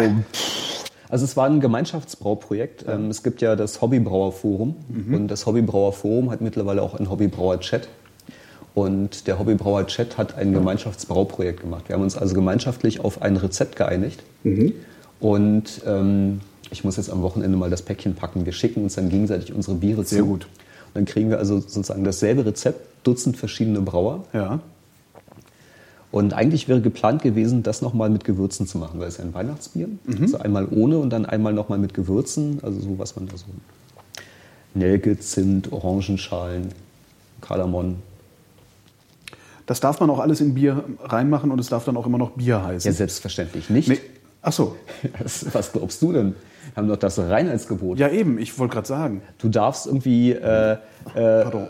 PVPP reinkippen. Das ist so eine, so eine Plastesuppe, die sich dann mit den Trübstoffen verbindet und das dann wieder rausfiltern. Du musst es nicht aufs Etikett schreiben, weil es ist dann ja nicht im Bier drin. Das ist Aha. reinheitsgebotskonform. Aber wehe, du schmeißt da Koriander rein. Okay. Ja, das ist streng verboten. Das ist hier in Deutschland, da geht sowas nicht. Wie musst du es dann nennen, wenn du das tust? Biermischgetränk? Ich weiß es nicht. Also mein, äh, mein Plan ist ja, Bokery? mein, mein Plan ist ja auf, auf das Etikett so, so, so einen großen roten Stempel drüber zu machen, so, so kein Bier Ausrufezeichen. Kein Bier. Ja, es Ja, ist super. kein Bier. Ja, ist auch, das ist auch, das lässt sich ja dann aber trotzdem bestellen. Äh, Ich hätte gern kein Bier. Ja, Ja, das ist sehr schön. Bist du denn in der Lage, das so zu reproduzieren, wie wir es jetzt im Glas haben? ich glaube nicht. Nicht. Das ist irgendwie, Weil es halt schiefgegangen ist, oder? weil es schiefgegangen ist. Also ich kann mich da natürlich annähern. Also so, so, es ist sowohl irgendwie das mit dem Hopfenkochen schiefgegangen, weil sie die Filter zugesetzt haben. Wir haben also übelst eine Stunde gearbeitet, um die Filter wieder sauber zu kriegen, damit wir das Bier überhaupt ins Fass kriegen.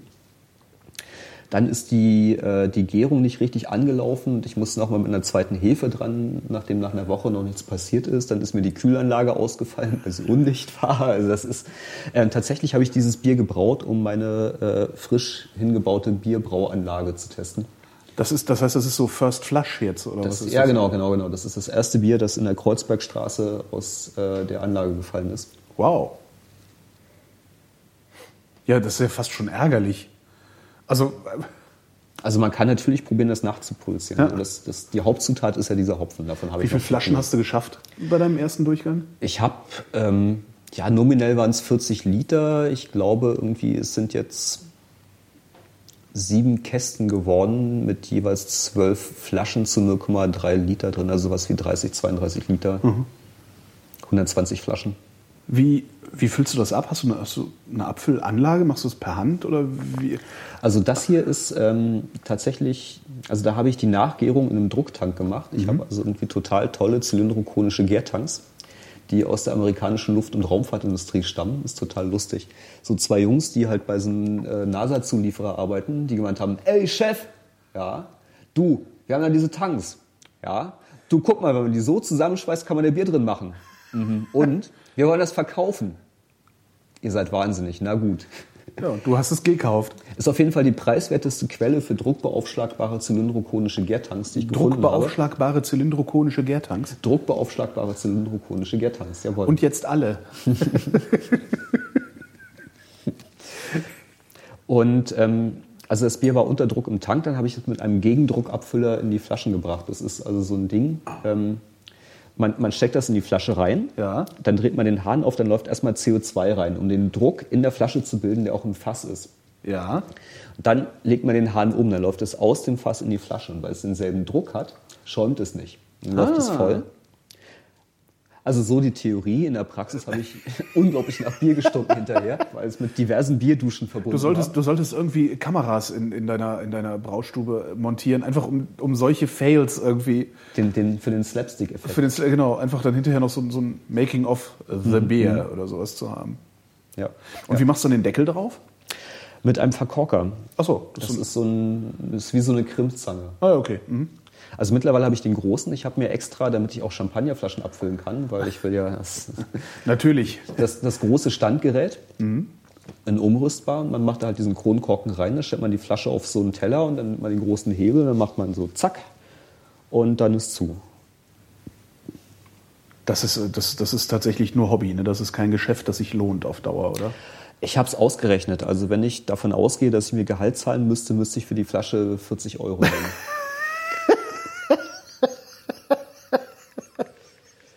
Entschuldigung. ja, nee, ja. Ja, das, nee, ja nee. einmal kannst du das haben. Also das, so einmal im Freundeskreis, also ich glaube, jeder würde mindestens einmal 40 Euro für eine Flasche für dein, von deinem Bier bezahlen. Es haben aber eine- äh, echt unglaublich viele Leute auf Inkubato für die Erstauflage von diesem Bier ähm, 50 Euro für die Flasche auf den Tisch gelegt. 50 Euro für eine Flasche? Ja, für die Erstauflage. Echt? Ja. Was habe ich denn auf den Tisch gelegt? Ich weiß es gar nicht mehr. Ich glaube, einen Kasten, oder? Du hast, glaube ich, den Kasten für 80 gekauft. Ja, ne? Was, wenn du 80 durch 12 nimmst, auch schon ganz schön viel Geld pro Ja. Flasche Bier ist. Ja, aber ich finde sowas cool.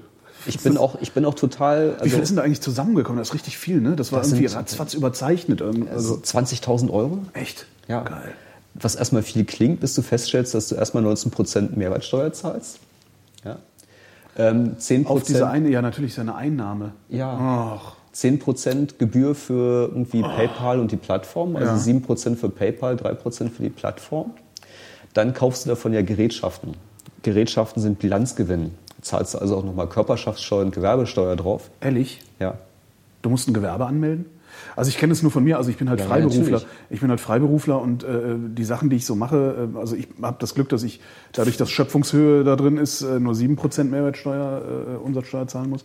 Aber ich, ich muss halt kein. Gewerbe, ich muss halt kein Gewerbe anmelden, sondern äh, ja, also wenn ich mir Technik kaufe, so ein Mikrofon und einen Rekorder und sowas, dann setze ich das halt ganz normal ab. Mhm, Und das kannst du gar nicht. Du kannst nicht sagen, ich bin freiberuflicher Brauer, sondern du musst wirklich mit Gewerbe arbeiten. Ich bin da Gewerbe und ich bin eine GmbH und das ist alles. Nee, das ist nicht schön. Ja. Also effektiv konnte ich die Hälfte davon. Und von der Hälfte habe ich die Hälfte tatsächlich für Arbeitskraft ausgegeben, Ja. für irgendwie Klempnern, Malern, irgendwie. Das heißt, die 3000 hattest du, glaube ich, ursprünglich gesagt, bräuchtest du. 3000. Das war aber auch eher so irgendwie, ich habe mir meinen Hobbykeller eingerichtet Ja. und wäre schön, wenn ich ein bisschen Geld habe. Na ja, gut, aber du hättest ja nie im Leben 3000 gekriegt. Das heißt, du hättest eigentlich 6000 aufrufen müssen, um die 3000 zu kriegen, die du gebraucht hättest, um anzufangen. Genau, genau. Also eigentlich Das war ist, es. ist ganz interessant. Sowas sollte man vielleicht auch wissen, wenn man, wenn man äh, äh, über Crowdfunding irgendwie so seine Projekte anschiebt. Ne? Nee, ich fand einfach, also ich hätte das dann halt irgendwie on a shoestring, ja, so weiter als Mhm. Projekt. Und, weil, du musst halt auch nicht so viel Bier produzieren. Also wenn für, für 20.000, ich habe es auch gerechnet, ich muss jetzt 1500 Flaschen Bier abfüllen. Das ist halt so richtig mehrere Wochen Arbeit. Ja. Die musst du abfüllen, um äh, den Rücklauf äh, der, Ja, der damit die Leute, die da investiert Verstehe. haben, auch ihr Bier bekommen. Ja? Das ist ja, finde ich schon gehört sich. Ja. Dass die Leute, Ja, die ja. das Geld ausgegeben haben, dann wenigstens ihr Goodie kriegen. Ich bin auch mit zwei Flaschen zufrieden. Also Mist, das hat jetzt jeder gehört. Jetzt kann ich dich drauf festnageln. Nee, du kriegst deinen Kasten, das ist schon in Ordnung. Ach, Aber ich muss 17 Mal brauen. Also 17 Das, steht, das, das ist echt, das steht in keinem Verhältnis. Weil natürlich, klar, wenn das, wenn das jetzt irgendwie so ein Ding ist, irgendwie, keine Ahnung, irgendein ein, ein, ein, ein Stativhalter, den du ans iPhone anflanschen kannst oder so, Mhm. da ist es halt egal, weil das Ding läuft einmal durch irgendeine Produktionsstraße durch, ob du da jetzt 100 oder 1000 machst, Ja, ja. ist wurscht, aber du musst ja wirklich jedes Mal Hand anlegen. Ja, ja, ja. Also du musst dieses Bier machen, da fallen halt 50 Liter raus und 150 Flaschen.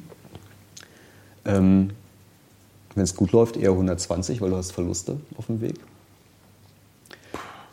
Jede Flasche einzeln abfüllen, verkorken, etikettieren. Ja, so in- Verschicken. Verschicken. Mir hat ja mal einer einen Kasten Bier geschenkt. Meinte, ich sollte mal einen Kasten Bier. Man kann ja bei Amazon Bier bestellen. Äh, meinte, ich sollte mal einen Kasten Tegernseher auf, auf meine Wunschliste packen. So. Das, ist so, das hat auch eigentlich so ein Massenbier, aber schmeckt ganz gut. Also, Ist okay. Das kann man Und äh, lassen. Also in meinem Universum ist es ein super Bier, sagen wir mal so.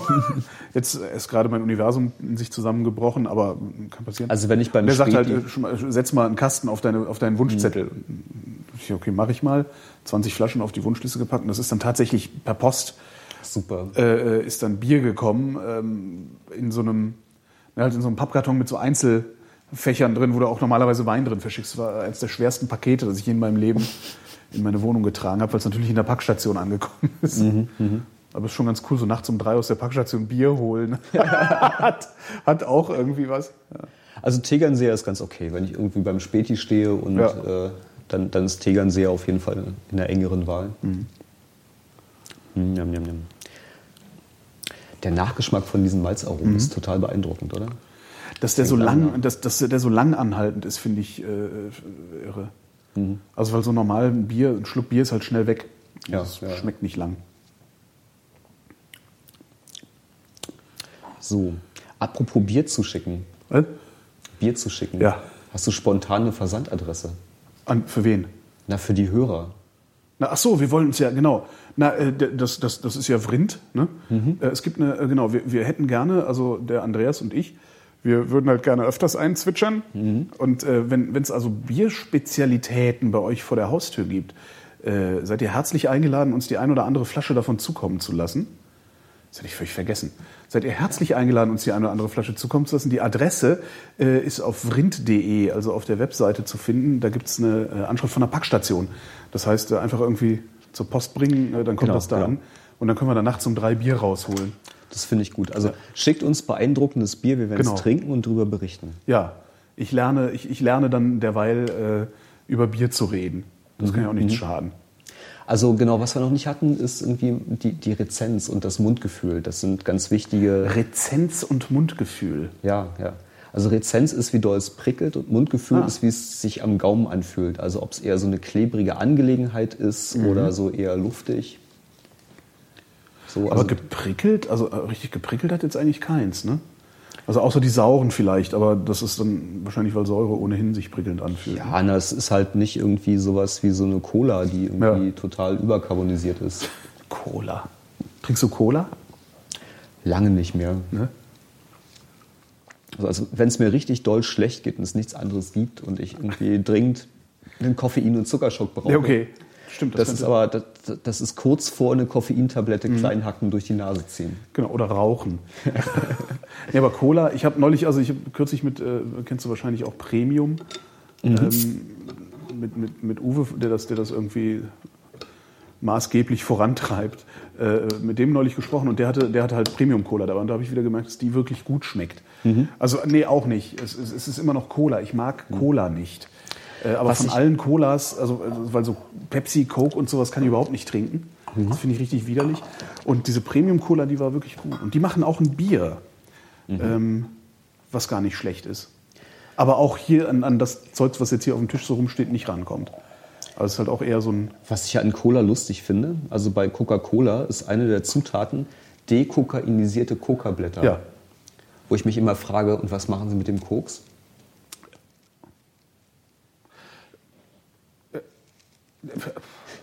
Ich versuche gerade eine gute Ausrede zu finden. Vielleicht haben die irgendwie, also vielleicht ist das, vielleicht wird das irgendwie, weiß ich nicht, wie Deko, Deko also wer weiß, ob da hinterher Koks übrig bleibt. Also wie machen, wie dekokainisiert man? Ich habe keine Ahnung, aber das sprang mir spontan ins Gesicht. Wie Also, machen die das? Also wie werden die das machen? Die werden das Zeug, was machen die denn? Die werden das, was machen die damit? Verdampfen? Verdampfen und in eine Zentrifuge geben? richtige? Lösungsmittel, irgendwie so Soxlet-Extraktor. So, wir Das, sind, ja. wir sind Vor allen Dingen haben sie früher haben sie eben nicht dekokainisierte äh, Kokablätter genommen, sondern ja, da hat die. Kohle auch noch geholfen. Das ist, glaube ich, seit, Da gab es die auch noch in der Apotheke. seit über 100 Jahren vorbei. Wir sind jetzt bei den 11,3 Prozent angekommen. Yes. Wir trinken einen Trappist Rochefort, ähm, ein Trappistenbier. Die Trappisten sind eine spezielle Variante der Franziskanermönche. Und insbesondere in Belgien und äh, auch in einem Kloster in den Niederlanden und seit neuestem in Österreich produzieren die auch Bier. Wie neuerdings. Ja, seit einem Jahr gibt es Trappistenbier aus Österreich. Ach so, in Österreich neuerdings. Ich dachte, weil Trappistenbier kenne ich noch von früher auch. Ich weiß schon, was ich mache, wenn ich im Dezember meine Eltern besuche. Nee, Mist, da sind dann direkt Feiertage. Da kann ich gar nicht nach Belgien. Verdammt. Es riecht auch nicht nach Bier. Nee, nicht in dem Sinne. Nee. Also bei 11,3 Prozent und obergärig kommen halt diese Fuselöle schon ganz schön durch. Also es ist nicht unangenehm, aber es ist eine sehr, in der Nase sehr fruchtige Angelegenheit. Ja. So, so fruchtig, süßlich, schwer. Ja, vor allen Dingen schwer. 11,3 Prozent. Also auf diesem ähm, Bier steht hier so eine 10 drauf. Das ist die belgische Einheit für den Stammwürzegehalt. Die Stammwürze ist, äh, wie viel Zucker in dem Bier drin ist, bevor man die Hefe dazu kippt. Und ähm, zum Wohl. Ja, zum Wohl. Entschuldigung, ich habe schon dran getrunken und bin gerade. Das hat, was du sagtest, das Fuselige. ähm, Also da, da, da ist schon ein bisschen was von Schnaps dabei. Also so diesen. Auch nicht, nicht im unangenehmen Sinne, sondern dieses. Äh, äh, wie, ja, das ist tatsächlich das Fuselige im Mund, das, was, was Schnaps ja auch hat, ist so auf einmal so einen brennenden, fast schon brennenden Hauch im Mund. Das ist in lecker. also nochmal, Stammwürze war was? Stammwürze ist der Zuckergehalt. Okay. Die wird bei uns in Grad Plato gemessen. Also auf, ähm, früher war es auf Bieren drauf, mittlerweile ist es nicht mehr Vorschrift. Man hat nur noch sehr, sehr wenige Biere, wo es draufsteht. Ich glaube, hier haben wir so eins, da steht sowas wie P12 drauf. Also 12 Grad Plato. 12 Grad Plato machen 5% Alkohol. Und das Grad Plato ist Prozent Zucker im Bier. Okay. Also 12 Grad Plato sind 12 Prozent Zucker, im, bevor man die Hefe drauf wirft und die in Kram tut. Und ähm, diese belgische Einheit, die muss man mal 2,5 nehmen, um auf äh, Plato zu kommen. Okay. Also wir sind bei, P25. bei P25, also das ja, etwas mehr als das Doppelte von dem, was äh, so ein normales Bier hat. Kann die Hefe äh, das komplett in, in Alkohol umsetzen? Also wäre es theoretisch möglich, dass da jetzt 25% Alkohol drin sind? Ähm, nicht wirklich, es bleibt immer was übrig. Man hat äh, Zucker, die unvergärbar sind. Also in der Regel kommt man auf sowas wie 50 bis 70 Prozent äh, des Zuckers, die umgesetzt werden in Alkohol. Wenn man ein sehr trockenes Bier hat, können es auch schon mal 80 sein. Und äh, die Faustregel ist durch 12,5, äh, durch 2,5. Also wenn man die Grad Plato hat, also P12, durch 2,5 sind halt 4,8 Prozent. Das ist dann der Alkoholgehalt. Aber nicht der maximal erreichbare Alkoholgehalt. Oder also als Faustregel das, was die Hefe halt hergibt. Okay. Also jetzt bei dem, guck mal, wir haben hier dieses Trappist Rochefort.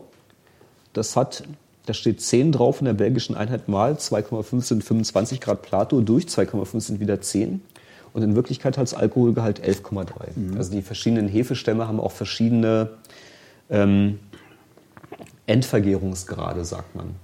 Weil verschiedene Zuckerarten entstehen und verschiedene Hefesorten haben verschiedene Stoffwechselprozesse, die verschiedene Zucker abbauen können oder auch nicht. Und also je nachdem, wie man es meischt, sind verschiedene Zucker drin. Je nachdem, was man für eine Hefe nimmt, kann die die einen Zucker abbauen oder die anderen nicht. Werden da auch Hefen kombiniert? Oder ist Selten. ist es Also bei, sch- schwer kontrollierbar wahrscheinlich? Ne? bei diesen sportlichen Bieren, wo sie dann irgendwie 16, 17, 18 Prozent Alkohol erreichen, fängt man in der Regel mit einer normalen Hefe an. Und wenn man dann irgendwann mal einen bestimmten Alkoholgehalt erreicht hat, wo die Hefe anfängt abzusterben, ähm, steigt man auf Champagnerhefe um zum Beispiel. Das ist sehr beliebt. Oder Portweinhefe. Das sind so die Hefen, die halt in hohe Alkoholbereiche kommen. Ist sehr lecker auch das Trappistenbier. Ich mag das sehr. Sehr gut. mhm. Und das ist interessanterweise, das prickelt auch. Also kann natürlich jetzt daran liegen, dass du zum ersten Mal prickeln gesagt hast, bevor wir das getrunken haben. Ja, ja, es gab diverse Biere, die haben mehr oder weniger geprickelt. Also das, ähm, das Ale hat traditionell wenig geprickelt, was wir hatten. Das kriegt ein bisschen mehr. Die Schneiderweiße war schon in derselben Größenordnung. das Trappistenbier ist wirklich sehr lecker. Es schmeckt auch wieder so ganz anders. Also so, ja, auch auf so eine seltsame Weise süß. Ja, süß Trockenfrüchte. Also es ist so, Trifft's. Ja, das trifft's.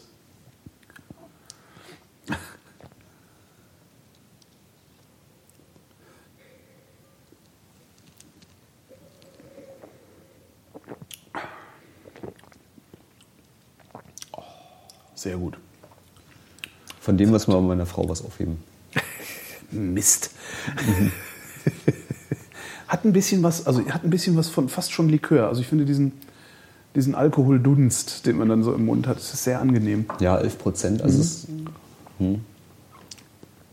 kommt auf jeden Fall in die Größenordnung eines Weines rein. Ja, ja, ja klar. Also ich habe äh, Rieslinge, die haben irgendwie 7, 8 Prozent. Ja, man hat auch Rotweine, die sind aber 15 oder 16.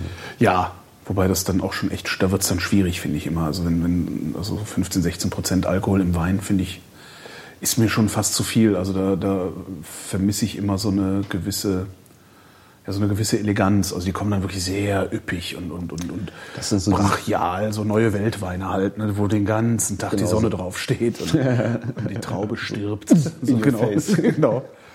Hm. Ja. Ja, sind wir ja eigentlich durch, ne? Auf jeden Fall. Ja. Also so fühle ich mich auf jeden Fall. Ja, ein bisschen Knülle bin ich jetzt. Ich werde auch das mit dem Auto nach Hause fahren, werde ich nicht mehr schaffen. Aber wir haben ja noch Brot. ich, ich würde davon abraten. Andreas Bog braut Bier und äh, bringt mir bei, welches zu trinken. Ich danke dir. Das war mir ein großes Vergnügen. Und ich bin Holger Klein und danke euch für die Aufmerksamkeit. Schreibt uns Mails, wenn wir das öfter machen sollen. Nee, wir machen das einfach öfter. Wir machen es einfach Ja, öfter. sicher, muss sich ja keiner anhören. Das ist doch Völlig richtig.